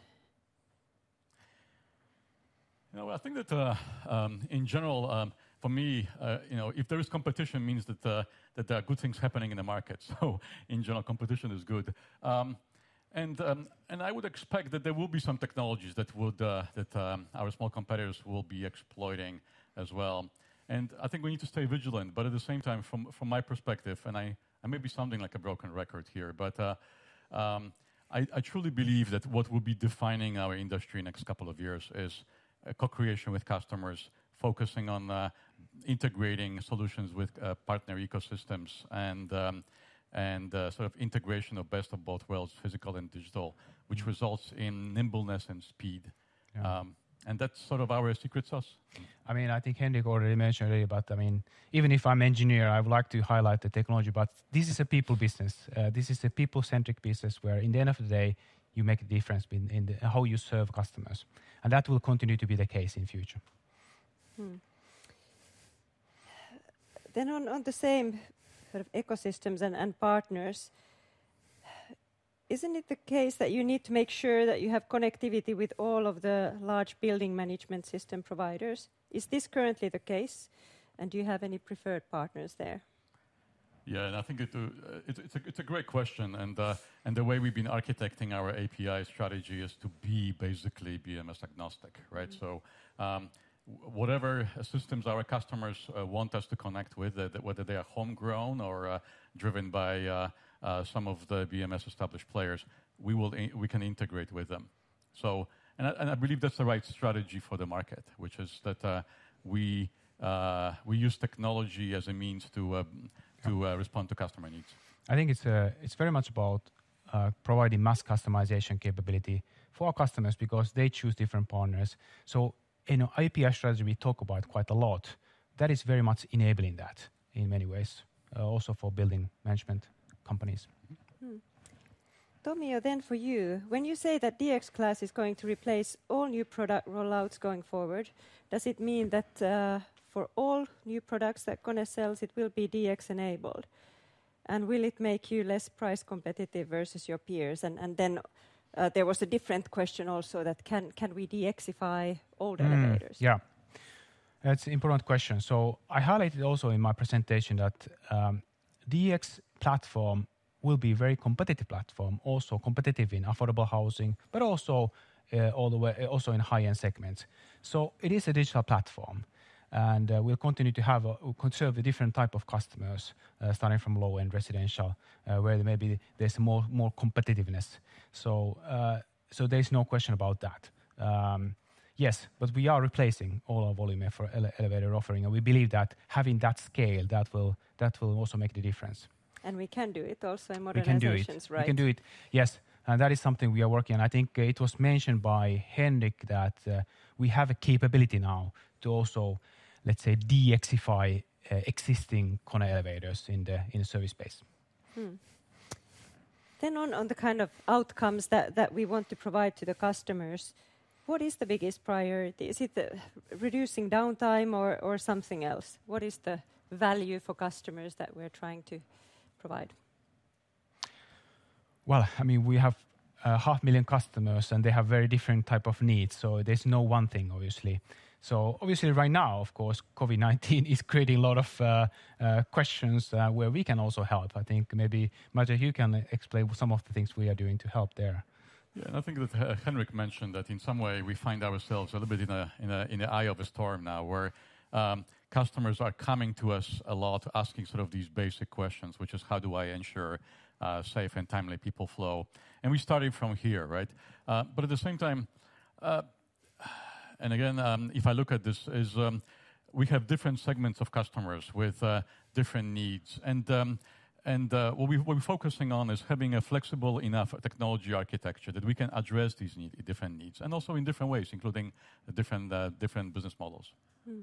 Then there was a question on on disruption and what kind of risks we see. So would you highlight anything? What are the things we are watching out for? Yeah, I think that definitely the the pace of change is accelerating, and uh, we're watching it very carefully. Uh, definitely move towards um, uh, solutions is one of them. All right? Mm-hmm. And which is why we're pursuing um, a sort of a, a partnering strategy. Um, the need to be nimble and need to be fast in responding to markets is is really really critical. So um, we cannot take years to decide what we do. It takes weeks and months to respond and to um, and to anticipate the the needs of the market. And and third, thirdly is uh, flexibility. It's flexibility from the technology perspective, also from the business model perspective. Mm. So we're ready. I think the technology disruption as a such, as a mega trend or trend, is very positive trend for us. Mm. Of course, you need to really capture that. you know. And I think we have been doing that uh, with our new digital solution services. We'll continue to do so. Maybe from the technology perspective. Um, you know, If you look at the technology stack, um, uh, we definitely are shifting more and more focus uh, in our activities into um, analytics, into analyzing the data, into getting insights from the data, integrating these insights into solutions as well. So moving up from connectivity and sort of capturing the data into analyzing the data. Hmm. Yeah, then there's a couple of questions on the absolute levels of of the change uh, numbers that that you showed there, but unfortunately, those are not not numbers that that we are disclosing. Um, one more question. Let's see. There's a lot of these, and we can take more questions after Ilkka's presentation. Uh, what is the pricing impact of DX Class elevators. Why is it mm. positive for the margins in practice? What is it that makes customers want to pay more for it? Yes. So I already mentioned in my presentation that we have had a positive margin impact, uh, and in terms of pricing, it has been progressing well. And uh, obviously, um, you know, customer really appreciate the value of uh, future-proofness, for example. And, you know, that is a big value, and they are willing to pay for that. Uh, I think the second element of uh, also uh, pricing is that we are selling these additional services and solutions. So that's, I think, where obviously, as I say, that there's actually unlimited possibilities. You know, more we actually capture some of the and understand customer problems, we can actually even more than sell on top of the elevator. Mm. So. You know, I've been involved in a lot of customer meetings lately, and so the recurring theme is exactly what Tomi, you mentioned, which is now that we we uh, get our equipment connected, what can we do, right? And uh, um, and This sort of a visioning, uh, I think is is a very powerful engagement model as well, where because you know, customers facing huge challenges every day in terms of profitability and sort of business models and so forth. And now we can actually engage in this conversation because we have means to help them solve these. Hmm. Excellent. Very interesting. Thank you, gentlemen. Thank you. Thank you. Now it's time for the last presentation, and it will be by our CFO, Ilkka Hara. So Ilkka will summarize, synthesize a little bit what you've heard in the previous presentations and explain why these things are relevant for us, uh, from the point of view of our financial targets. Ilkka, please. Thank you, Sanna, and also a warm welcome on my behalf to this uh, 2020 Capital Markets Day for KONE. I'll talk today about uh, what we've heard today, summarizing it into a financial context and how that helps us to work towards our financial targets. And at the end of this session, uh, my session, you have a chance to do Q&A with all of today's presenters, so stay tuned for that as well. But I'll start first, just a reminder, I think this is something which is familiar to um, most of you, and Henrik already talked about our strategic targets and how we progress towards them. But from a financial perspective, we have three targets. First, growth. We want to grow faster than the market. Second, profitability. We have a clear ambition.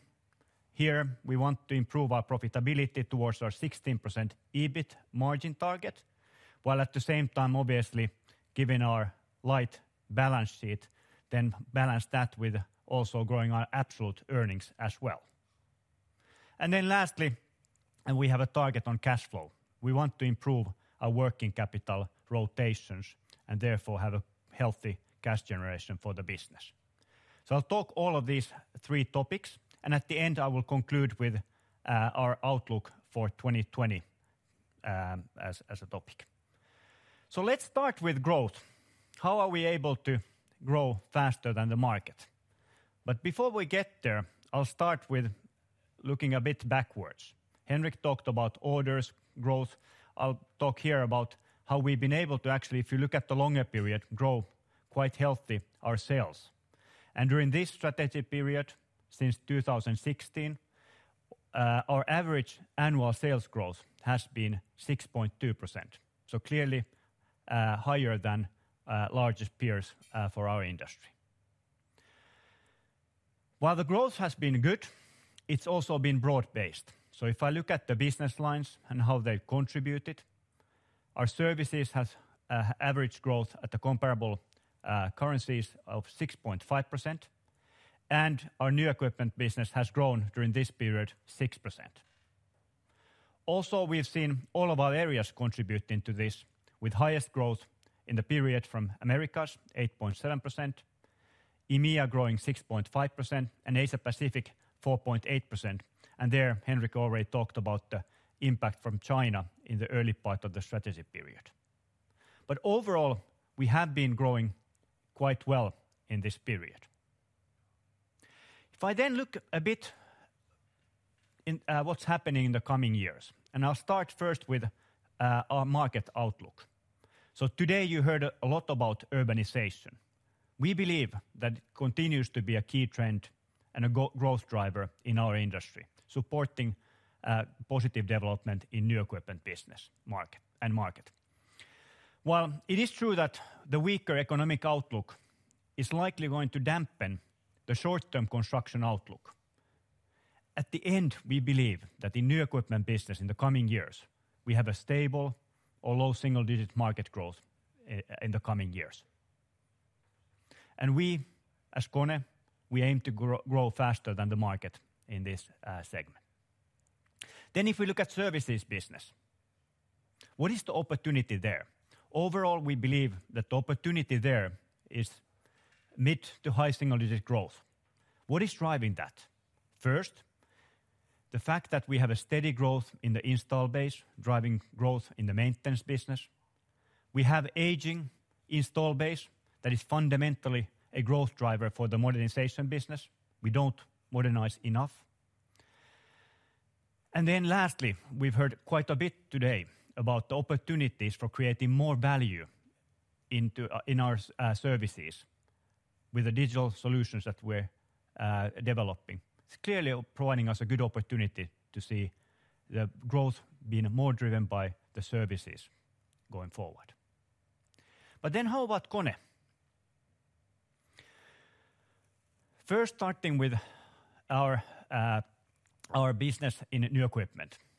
We clearly, on the right-hand side, we're signaling there that we want to grow not only with the market, but be able to capture growth in units and also in value uh, higher than the market itself. And what is enabling us to do it? First, we today talked a lot about the DX Class elevators and how that's been a positive source of differentiation. It enables us to offer platforms for value-adding services for our customers, and clearly, that's something that we've seen our customers value. But it's not only about the future, it's also the basics. As witnessed by the last six months, the execution capabilities that we've had and now have been tested in this difficult environment clearly are also valued by our customers. We're there to deliver what our customers need in a changing environment. We continue to push for cost competitiveness to be able to also, from that perspective, be competitive. But we also want to innovate with our customers, co-create and understand their needs. And we believe that this is providing us with good basis to have the faster than market growth in both units and in value going forward in the new equipment business.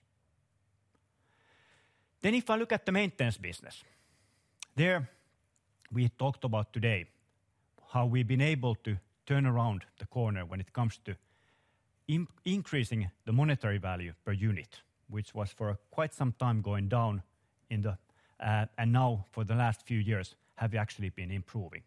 It's Clearly an opportunity for us to grow faster going forward. We have a strong market position in new equipment, enabling us to grow our maintenance base. This is a people business at the end. So the fact that we have engaged capable people, as Henrik was talking about, is a key driver for customer loyalty. That's clearly coming through in the Net Promoter uh, uh, uh, Net Promoter Scores and the comments that we get. And we are seeing that we are adding value for our customers through the 24/7 Connected Services and other similar services where we get a higher revenue per unit going forward. There's clearly a potential for accelerating growth in the maintenance business going forward. And then lastly, about the modernization business. The aging install base that is aging in the Western world is also starting to be a more and more opportunity, especially in China and Asia. We believe that there's a sizable opportunity for us in the aging equipment base in China, where more and more of those units that get modernized are actually KONE units that we've installed in the last 15 years. And we talked today about the smart and green buildings, how they're a driver for modernization business. It is clearly something where we see even the younger install base getting modernized uh, more uh, in the coming years. So clearly we see that there's a potential also for accelerating growth in our modernization business going forward. Then how about profitability? If that was about growing faster than the market. On profitability, if I look at the period from 2016 to 2019, clearly, as Henrik was saying, we can't be happy about the progress we made. Both on absolute as well as on relative terms, we have actually not been improving. While at the last year, we actually start to see our profitability improving, which is a good thing. But what is the key drivers here? On the positive side, growth has contributed positively to our adjusted EBIT. We actually decided to increase our investments in R&D and IT, where we see good opportunities for creating value, and that's been a slightly negative impact to our profitability. We increased them uh, investments by 50 basis points as a percentage of sales.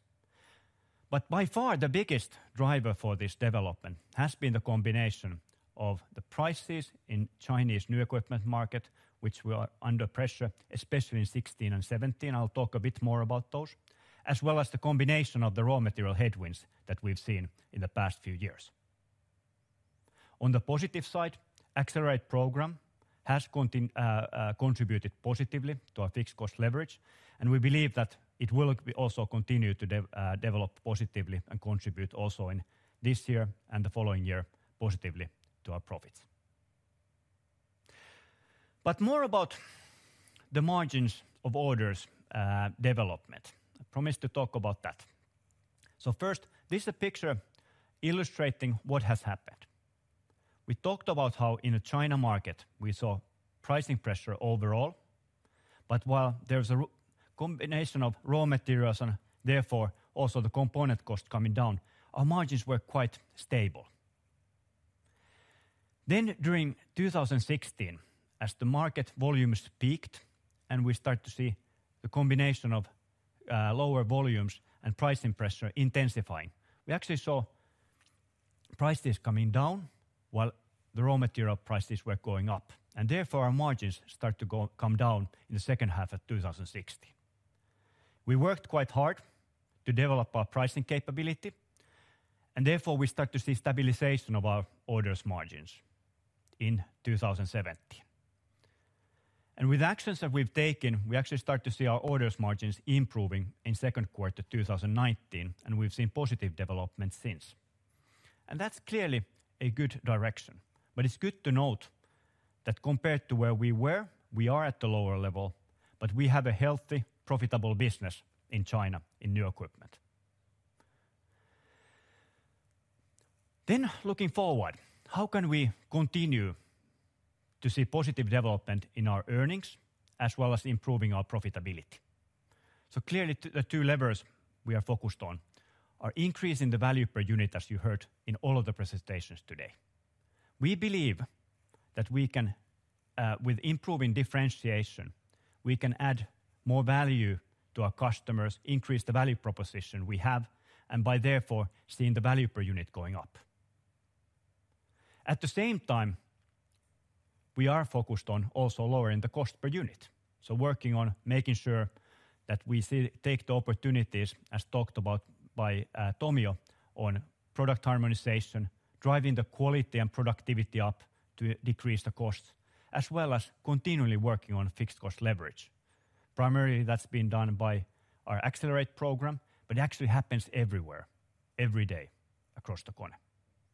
Clearly, these two levers both need to be used to continue to see uh, good development on earnings as well as profitability. Now, few words about 2021. We have both headwinds as well as tailwinds ahead of us. What's boosting our performance? First, we have a strong order book, and the recently improved margins in orders received clearly is a positive thing. We have solid growth in our services business contributing positively, as well as the mentioned Accelerate savings and performance improvements contribute positively. At the same time, given the environment we are in, we are expecting intensifying competition having a negative impact, as well as overall economic and geopolitical uncertainties creating a more difficult operating environment uh, in next year. And then lastly, this year we've seen in our discretionary costs a lower level. We are not traveling, we're quite mindful of where and how we spend on discretionary part. We don't expect that to continue fully next year, so there's clearly a more normal level we see, which is then uh, burdening our results compared to this year. Lastly, on capital efficiency. So clearly, cash flow is important, and we've been seeing very positive development this year, as Henrik was highlighting. Our first half 2020 cash flow has been exceptionally strong. And while there's exceptional items, especially in Q2, and there's always fluctuations, but if you look at the longer uh, uh, term uh, development in our cash flow, we've actually seen a very good high operative cash generation and cash conversion over the last years. And this is enabled by our stringent working capital management, and consistently, that's something we've been able to do quite good job on. Just to conclude now on the market and business outlook. First, we upgraded our market outlook last week. And there in new equipment, the key change was that we are now expecting the Chinese market to grow this year. In other regions, we are seeing the new equipment market to decline. No change there. In maintenance markets, we expect that to be resilient and excluding the direct impacts of the possible lockdown measures, um, that has not changed. And in modernization markets, the fundamental growth drivers, as talked about today, are intact, but there is uncertainty in the market, uh, and that could delay decision-making and impacting the modernization projects overall. Then for KONE, our business outlook for 2020, which was also upgraded last week. We are now seeing that our sales this year are going to be in the range of -1% to 2% at the comparable exchange rates compared to 2019. Uh, that is clear uh, better than what we had in the past. And also our adjusted EBIT is in the range of 12.1%-12.7% uh, this year. What is then supporting our performance to get here? We have a solid order book and a maintenance base supporting the business. We have the improved margins of orders received, as well as the Accelerate savings of 50 million that we expect for the year, and selective cost containment actions uh, that are positively contributing to our results. On the other hand side, what's burdening our results? Overall, COVID-19 has a negative impact to our results. We are seeing a headwind from subcontracting costs that are increasing, and we are investing to our capabilities despite this environment to sell and deliver digital services and solutions. And also, uh, currencies um, have a negative 50 million impact to our EBIT uh, from uh, conversions translation rates. So overall, this is the upgraded uh, business outlook that we shared last week. But with that, I'll conclude my presentation, and there will be now time for Q&A. But before we get to the Q&A, give us a minute to get settled here, and we'll start the session soon. Thank you. Welcome back. We are now ready for the Q&A session. Guess we got so many questions uh, through the online form. Thanks for those. I'll start with a couple more so that uh, we will not leave too many questions unanswered, and then we will switch to the telephone lines. Uh, maybe I'll start with you, Ilkka, as you were the last one to present. There were a couple of questions on the 16% margin target and where we are compared to that Uh, with our current margin of orders received, and kind of how do we think about it overall and how to get there? Thanks, Sanna. Um, if you first start with what I said actually in the beginning, so we clearly have an uh, ambition in terms of profitability that we want to get to 16% margin target. But it is also a combination of absolute as well as relative performance. So we don't want to sacrifice growing our absolute profits as well Uh, getting there. And clearly, if you look at the last few years, um, as I shared, it's been uh, more challenging when it comes to uh, our margin development. But clearly, the fact that we're starting to see now improvement end of last year in our margins, and we had a positive margin outlook for this year, is positive. Mm. But there's many things where we see opportunities to continue to see that development going forward to be positive. So if you think about, we today talked about how we can add more value, so whole digital offering, uh, that is clearly contributing positively. The fact that we've been able to continue to see growth in our maintenance business uh, uh, contributes positively. And the fact that we have seen actually over time quite good growth is also a positive contributor to having a good fixed cost leverage. So all of those are contributing to getting towards our target. But as said many times, it is also a target where there's a clear ambition, but we have not set an exact date for it. So in that sense, we want to do the right thing to grow both uh, uh, grow uh, profitably going forward to get there. Thanks. There were many questions on 24/7 Connected Services from different angles. Guess one of the angles was that can we connect competitors' equipment? And is that kind of our strategy to increase market share? So uh, I would say firstly that, uh, yes, we can connect competitor equipment, and we have done that uh, quite broadly. I would say here that our strategy really there hasn't changed, that we are out there in the market winning customers daily and actually also losing customers, but that's of course our strategy to win. The point is that we have a lot of non-KONE branded equipment in our maintenance base that we now have the ability, or actually have had for several years already, the ability to connect. So that's the perspective I would think about it mainly, is that we have those in our uh, in our maintenance base, those who want to connect, and of course also all the KONE equipment we mm-hmm. want to connect. Yeah. Then, a question on, I guess, both DX and 24/7, but maybe Henrik, you will like to take this.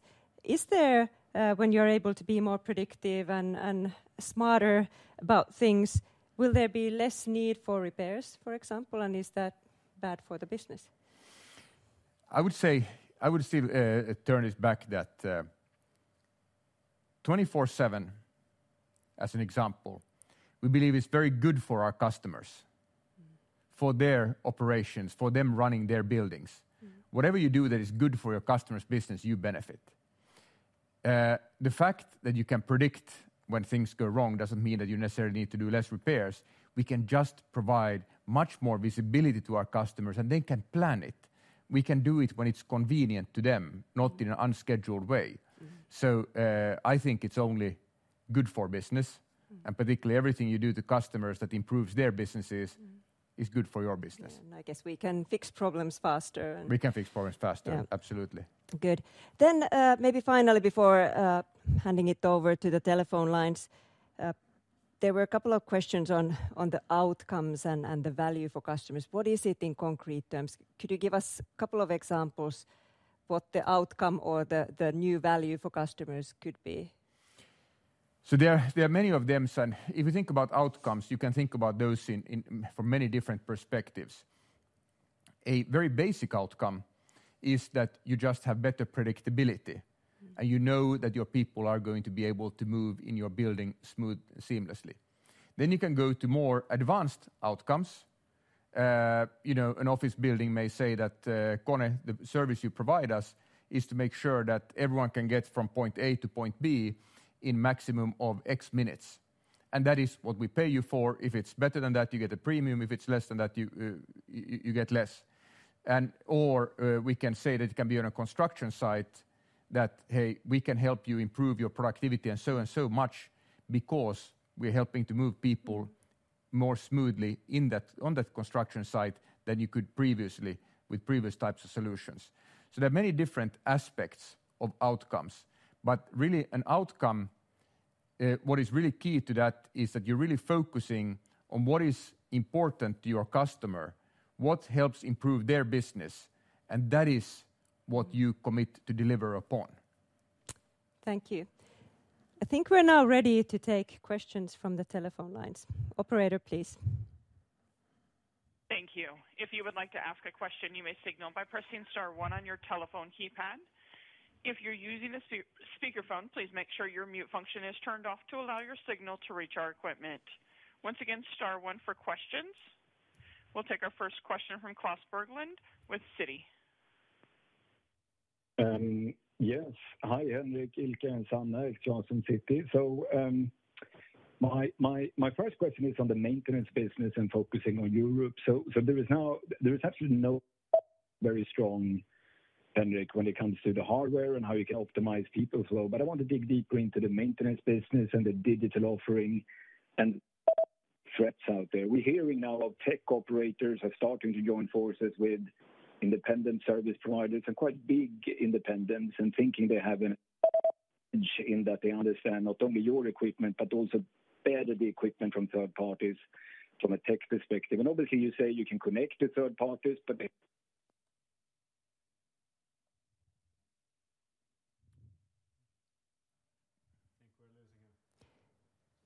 I think we lost you, but the question was on the independent service providers and how they are talking about connecting the equipment in a smarter way, kind of similar themes that we are talking about. Any reflections on that?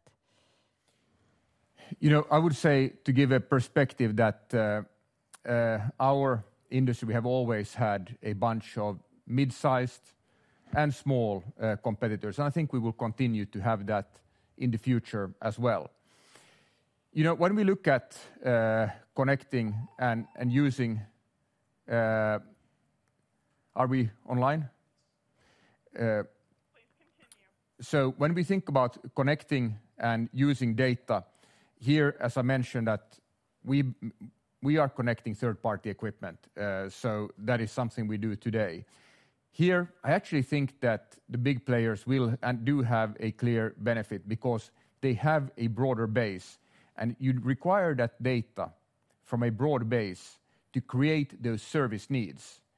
If you only have a small base, only some hundreds or a 1,000 or a couple of thousand, you're gonna be very restricted in learning that what are the service needs that come out of certain signal out of the data and analyze and make sense out of it. Uh, so I think actually, uh, we are in a good shape here. Uh, is there competition out there? Absolutely. Uh, there is, and there will always be. Uh, I think we also have to put it in perspective here that uh, the big players have, you know, 1 million plus or much more units in their service. Then we're talking about smaller players who have some thousands. It's quite a different game to scale it from one level to the other. And we all have a very large service base that we can connect. So all of us have a big captive service base that we can connect. So yes, there's gonna be competition. There's gonna be uh, small companies, gonna be startups. I think that's uh, absolutely uh, a sign of a healthy and a competitive industry, and that's something we're okay with. Okay, very good. Can you hear me again? We can hear you now again. Yeah. Yeah. Okay. Thank you. So my second one is on DX. How how protected is DX when you look at the independents getting access? So sorry to labor the point. I totally get your answer. But on early innovations, I think it took quite some time until they could understand the technology and connect to your products. With DX, will it raise the barriers to entry versus the early models? Is it more difficult to connect to the control system, the ports? It's a great product when we look at the hardware and open source into the building, but I'm also interested in the control systems and the ports, Henrik. Maciej and Tomi, how difficult is it for someone to uh, connect into our DX uh, class elevator? Well, I would First, I will start, you know, I said in my presentation that actually we believe in open ecosystem. We're building open ecosystem with APIs. So it's it's it's not so much about, you know, uh, what you are limiting, but it's about really actually opening the possibilities for our customers, for our partners, and also, of course, for KONE. So it's a bit different philosophy, actually. Let me add to this because I think this is really key, right? We believe in speed of execution, speed of innovation. So, uh, and uh, so, so the world of sort of putting artificial barriers is over, right? Us being close to our customers, working with our customers, responding to their customers, evolving our technology very rapidly is uh, is sort of the winning formula. So, um, and and that's how we're sort of architecting our systems as well. I would still build on that. Uh, okay. That is definitely uh, our philosophy and an important point. Uh, though I would say that with our latest generation control systems, we get much more data out of it than anyone else can get. But that's not really the point. The point is to constantly move as you could hear from Maciej and Tomio. Got it. My very final one is on um, office and commercial. I created a simple spreadsheet with all the comments uh, when I looked at the regional comments uh, looking through the slides. And obviously, the negative trends into 2021 across office and commercial and infra seem stable. And then you say residential could see accelerating growth, obviously with the caveat of China into the second half. When I do that, I sort of get to a stable market environment. I don't know, Henrik, if you want to put some numbers to to those slides. Is that how you think about it? I think it's first of all difficult to give a full outlook for next year. I think it's a little bit too early. I think the situation is moving uh, quite fast. I think, you know, uh, we're gonna have big differences. You know, we know China is already comes this year from a strong position, and as we said, we believe that the first quarters we go into a good situation there. I think in other markets that have been harder hit this year, I think we have to see how they recover because I do expect a recovery of them. So uh, I think let's see. I don't know, Ilkka, if you have anything to add. I guess we are starting from a segment view. Clearly, infra and residential are maybe uh, the more uh, stronger segments, while then commercial clearly is maybe and travel and leisure more impacted. But overall, I guess we are seeing the opportunities um, more towards the stable, but early days to uh, say exact numbers for next year yet, uh, given the uncertainties. But that's maybe the message that in coming quarters more stable in that sense. Yeah, of course. Thank you.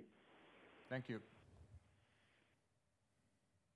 We'll take our next question from Andre Kukhnin with Uh, Credit Suisse.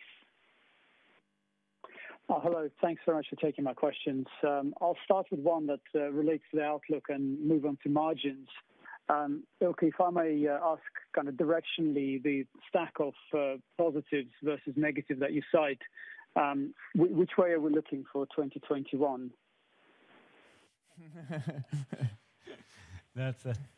Uh, well, uh, as you see, even the 2020, uh, there's still a range of outcomes for the business. There's both orders coming in, but also things to execute this year. And as you know, we will guide then 2021 more towards when we release our results in January. Uh, obviously we have an ambition to be in a position to grow our profitability, but let's see what we then are able to do. Thank you. And may I ask on the increased competitiveness, um, uh, that featuring as a uh, headwind for 2021, when we discussed it at Q2 results, it sounded like you saw signs of increased competitiveness, but not um, pricing deterioration. Uh, the fact that you're putting it into headwinds for 2021, does that mean uh, you've seen this kind of moving on and progressing further and turning from signs into increased competitiveness and hence the pricing outcome? Well, I would actually define it as increased competition. I think our competitiveness is uh, in very good shape and has actually improved. You know, when you have uh, uh, When you have uh, declining markets, as we have seen, then you usually have the same number of players as before, usually everyone, you know, chasing a slightly smaller pie, and that usually creates more competition and, you know, that's what we see in the hardest hit markets so far and depends on the market development. That's definitely what we expect to see going forward. I think what we said in Q2 was that, uh, you know, then, and we don't, as you know, uh, we don't comment on that going forward, but until then, we had actually had a good pricing development and had continued to improve the margins of orders received. But clearly, as we said, that uh, situation has got more intense. Very clear. Thank you. And the final one, if I may follow up on on DX. Clearly, that's uh, one of the main features of the day-to-day. Uh, and thank you for all the color. Is it possible to quantify that uh, kind of ASP increase? I know it's very diverse across different types of customers and verticals. Um, but compared to the previous generation, is there a way to put a number of, I don't know, even kind of a mid-high double-digit um, sort of ranges on what you're achieving Uh, with DX versus like for like uh, previous generation? And how has DX uh, launch developed um, in the last sort of 10 months compared to your original expectations in October, November last year? Let me start, and I'll hand over to Tomio first. First, you have to remember that we are early days. I would say, and Tomio can comment more on the speed of the rollout compared to our expectations. Uh, what we are seeing with DX compared to the previous generation is that pricing is, first of all, slightly better for that. So we're getting a slight price premium for that. And why are customers paying a premium for that? Well, I think the key thing is that it gives them the adaptability and flexibility for the future. They may actually not know. Many of them actually, uh, conversion rates for 24/7 we expect will be quite high for DX because you can just turn it on. So that's, of course, uh, will help. But all the other services, there are some that are picking them up already now. But the point is that when your needs change in the future and there are additional services, Tomio talked about the first services we have, but there are more coming, then you can turn those on and Uh, you get the benefit and we can get additional revenues. So, uh, our expectation is that uh, in the beginning, it's still limited, but there is a big opportunity from that. If I take some example of there are actually, not only one, but there are several hospitals who have bought it. They said, "Because we are thinking about what is our hospital of the future." And many Western countries are saying, "Hey, we actually don't have enough staff in hospitals, so we need more delivery robots in them." That is not what I have in a hospital, but if I buy DX now, I have the option to bring it. So I make my hospital future-proof. When you want to have it, then you take that service. And we think actually the opportunity over a lifetime can be quite significant. We start things still, I would say we are very much at the start. As Tomio mentioned, we have tendered a lot of them, we have sold, but we're only now installing the first ones because you have to remember from tender to sales to installation, there's quite a long cycle.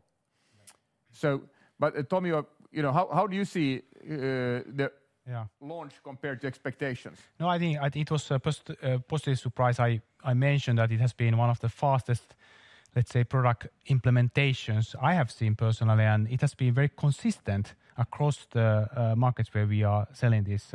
So that has been very encouraging. Yes, we have seen a positive pricing and margin impact here. And again, as Henrik, you said, you know, we are not just selling elevator here and then later maintenance and modernization, but actually we are able to upsell constantly the services during the whole life cycle. So I think, you know, there will be a lot what we are gonna see, and we are in the early early phase and, uh, you know you know that the delivery to order to deliver an installation are pretty long in our industry, so it will take some time before we even see some lifetime benefits. Good. You know, uh, just as an anecdote, when Tomio talks about speed, he knows what speed is because he's lived for a long time in China and spent a lot of time there. So this has been we've done China speed in Europe, and that's something. Thank you. Thank you. Thank you. We'll go next to Maddy Singh with Bank of America. Yes. Hi. Um, thanks for the call uh, and the opportunity to ask the question. Um, the first question I have is around uh, again on the DX elevators. Um so you know, I understand your position on the product, but if you could talk about the competitive environment around DX elevators. Are there similar products available with your major competitors? Uh, if not so, then how far do you think uh, they are behind in terms of uh, these capabilities? Um, and Second question is uh, on the M&A side. Um, what are your plans around M&A? and Do you have um, specific strategy now around this? Or if not M&A, then what are the alternative uses of cash for you? Okay. Maybe I start with the M&A and uh, I can then hand over to Tomi and Maciej on the uh, competition question on DX. You know, as you know, we have a very strong balance sheet, and you know that we continue to have strong appetite for acquisitions. Uh, I guess the challenge continues to be the availability of targets compared to what we are looking for. So definitely interest in that, and we clearly have the balance sheet power to do it. Uh, you know, when we look at the DX, I'll let Tomi or Maciej answer that more, but when we look at compared to competition, of course, we don't know where they are. But uh, as you hear, I think we're pretty good. And I don't think we don't comment on them. Maciej and Tomi, any thoughts you want to have? Well, I can start. Maybe Maciej, you continue. But, uh, you know, I think what I said also in the beginning was that I do believe that we are industry leader in terms of how we've been able to actually scale our new digital solution services, including DX, uh, and have a commercial success already. And uh, I think uh, one of the unique uniqueness of DX is that we are actually creating open ecosystem. And, you know, we actually building not just a great offering, but also ecosystem of partners. That is, I think, it's pretty unique. Uh, and of course, then I would not underestimate also the importance of the experience, you know, how we are able to create the unique new experience combining digital and physical elements. But what do you think, Maciej? Fully agree. And again, as we said, uh, connectivity is an enabler, right? And We're not only uh, sort of coming up with DX for our um, current offerings, but we're also DXifying our install base as well.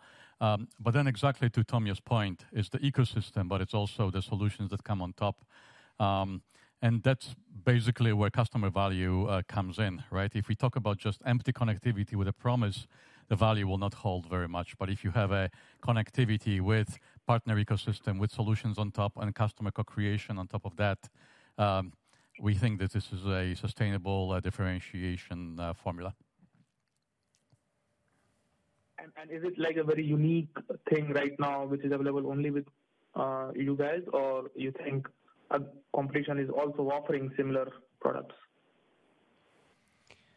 You know, again, we're we're not commenting uh, individual competitors, but of course, we do see that there are similar kind of also uh, connectivity provided for elevators. But I think that's not the key, the connectivity, but really what type of value you can enable by that. And I think here we believe that we have a unique advantage.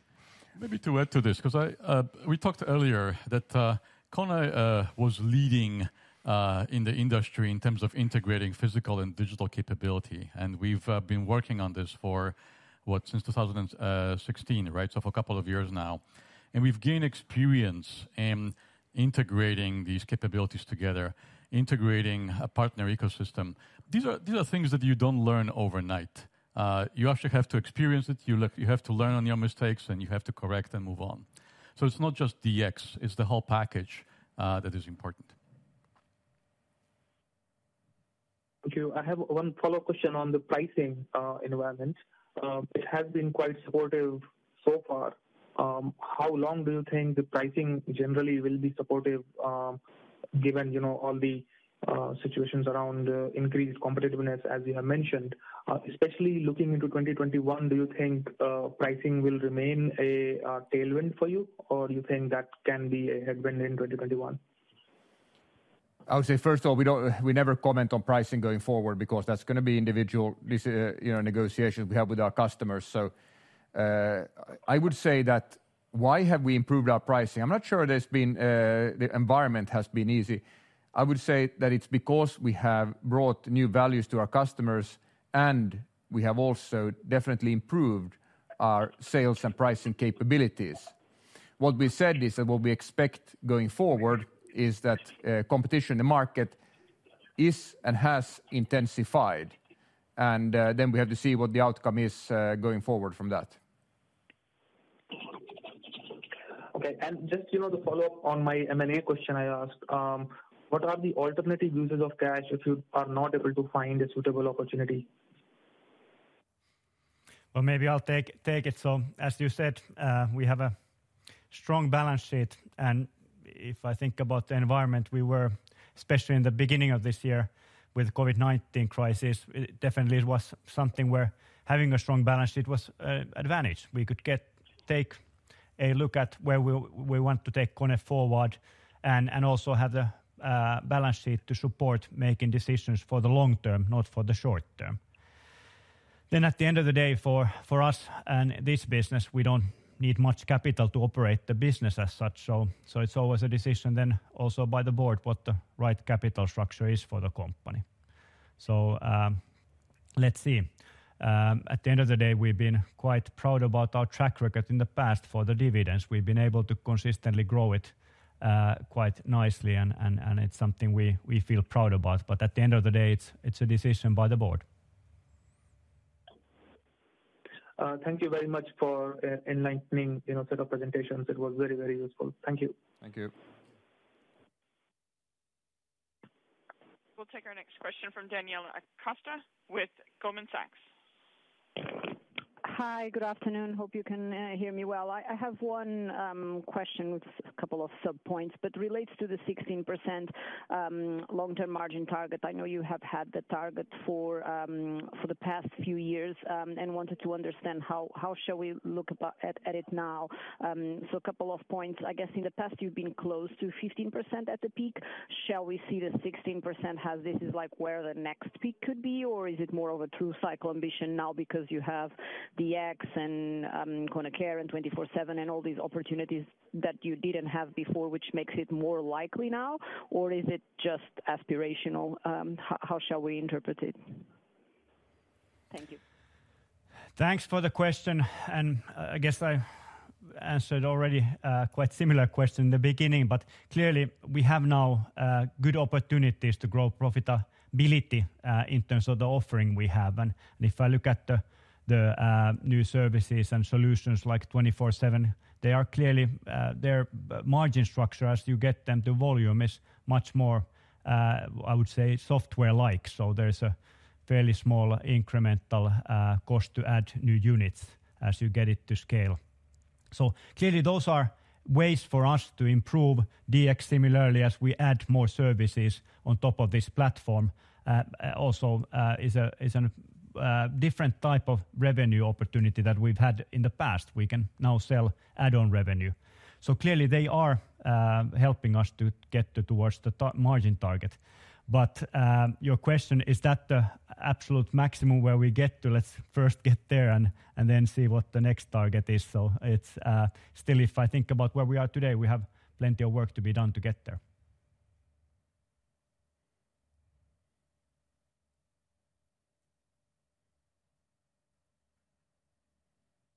Thank you. We'll take our next question from Rizk Maidi with Jefferies.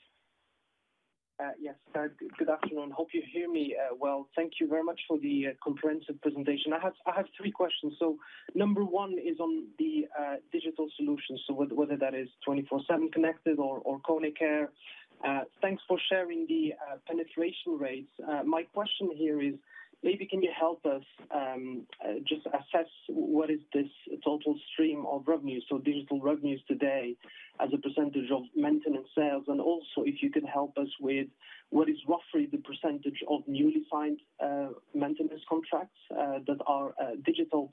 And then finally here just the profitability on those contracts. I think last time you commented on those um, because of all the investments, you said it was break even. I'll start here and I'll ask the other questions later. Okay. So, uh, we have not disclosed the revenues, but uh, what I mentioned is that our maintenance business, uh, the additional revenue is contributing roughly a percentage point to the sales growth. So that tells you something. So we're still at the starting point, but we are growing them very nicely at the moment. When you look at how many of our new maintenance contracts, I think the most helpful way, what I've been looking at is that of new elevators we install, that we then after the first service period convert into our maintenance base. What is the hit rate there? How many of those have 24/7 Connected services? And uh, there we're actually above 20%, in some cases 25%. So uh, that is, uh, we can see that the momentum that way coming in is good, and of course increasing. But then we have the huge base that we want to uh, sell to our customers this uh, additional value to them. And uh, that, of course, is progressing also every day. Maybe I'll then add from a profitability perspective, that is your part of your question. So I actually wanted to come back because I think you were also then highlighting the new KONE Care and 24/7 in a bit the same sentence. So I would say that for the new KONE Care, it is the way we sell our maintenance service. That's the basic uh, way to sell in most markets. And in that sense, we've been seeing a positive uh, pricing impact coming from that, and that's uh, clearly then positively impacting profitability as well in those markets and those cases. Then for 24/7 Connected Service, I said um, already earlier that the margin structure as we get to scale is much more software-like, but clearly still today, uh, the scale we're in, uh, we are actually uh, more break even, slightly positive maybe.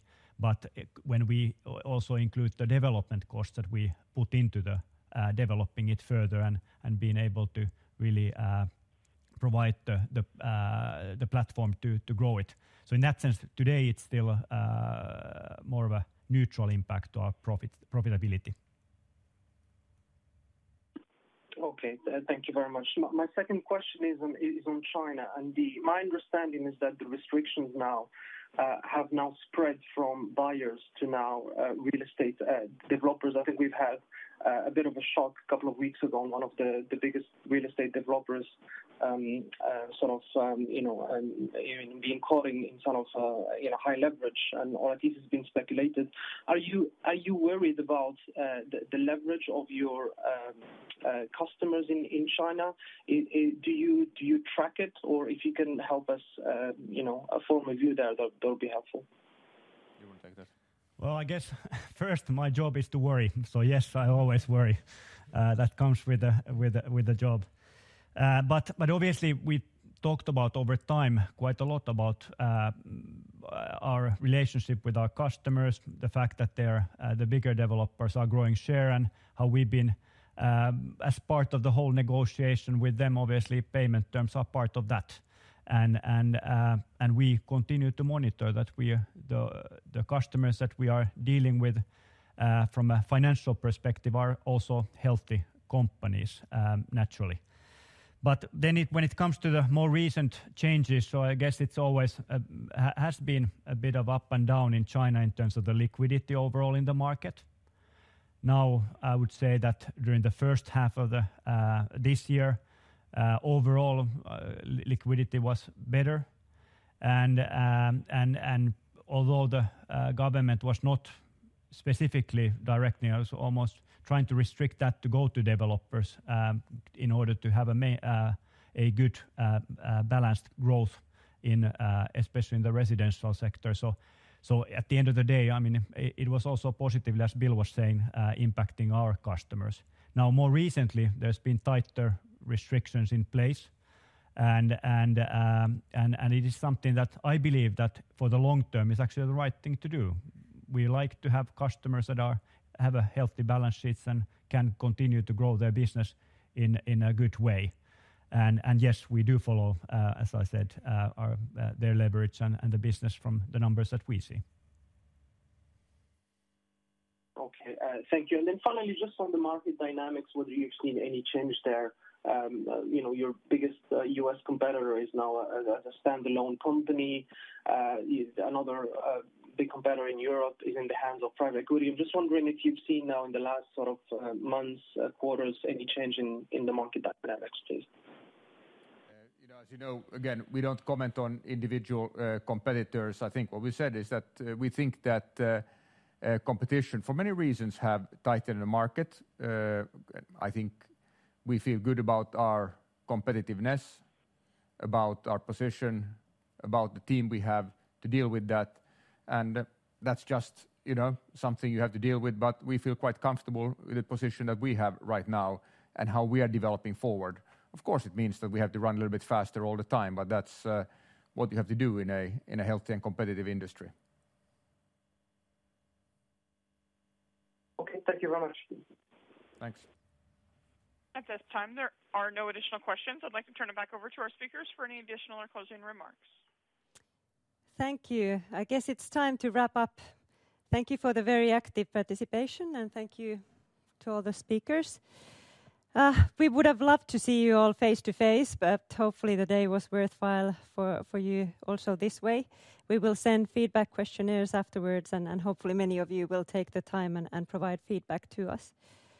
I guess next we will report our Q3 report on October 22nd, and in the meantime, if you have any questions, we're happy to help. Thank you. Have a nice evening. Thank you, everyone. Thank you.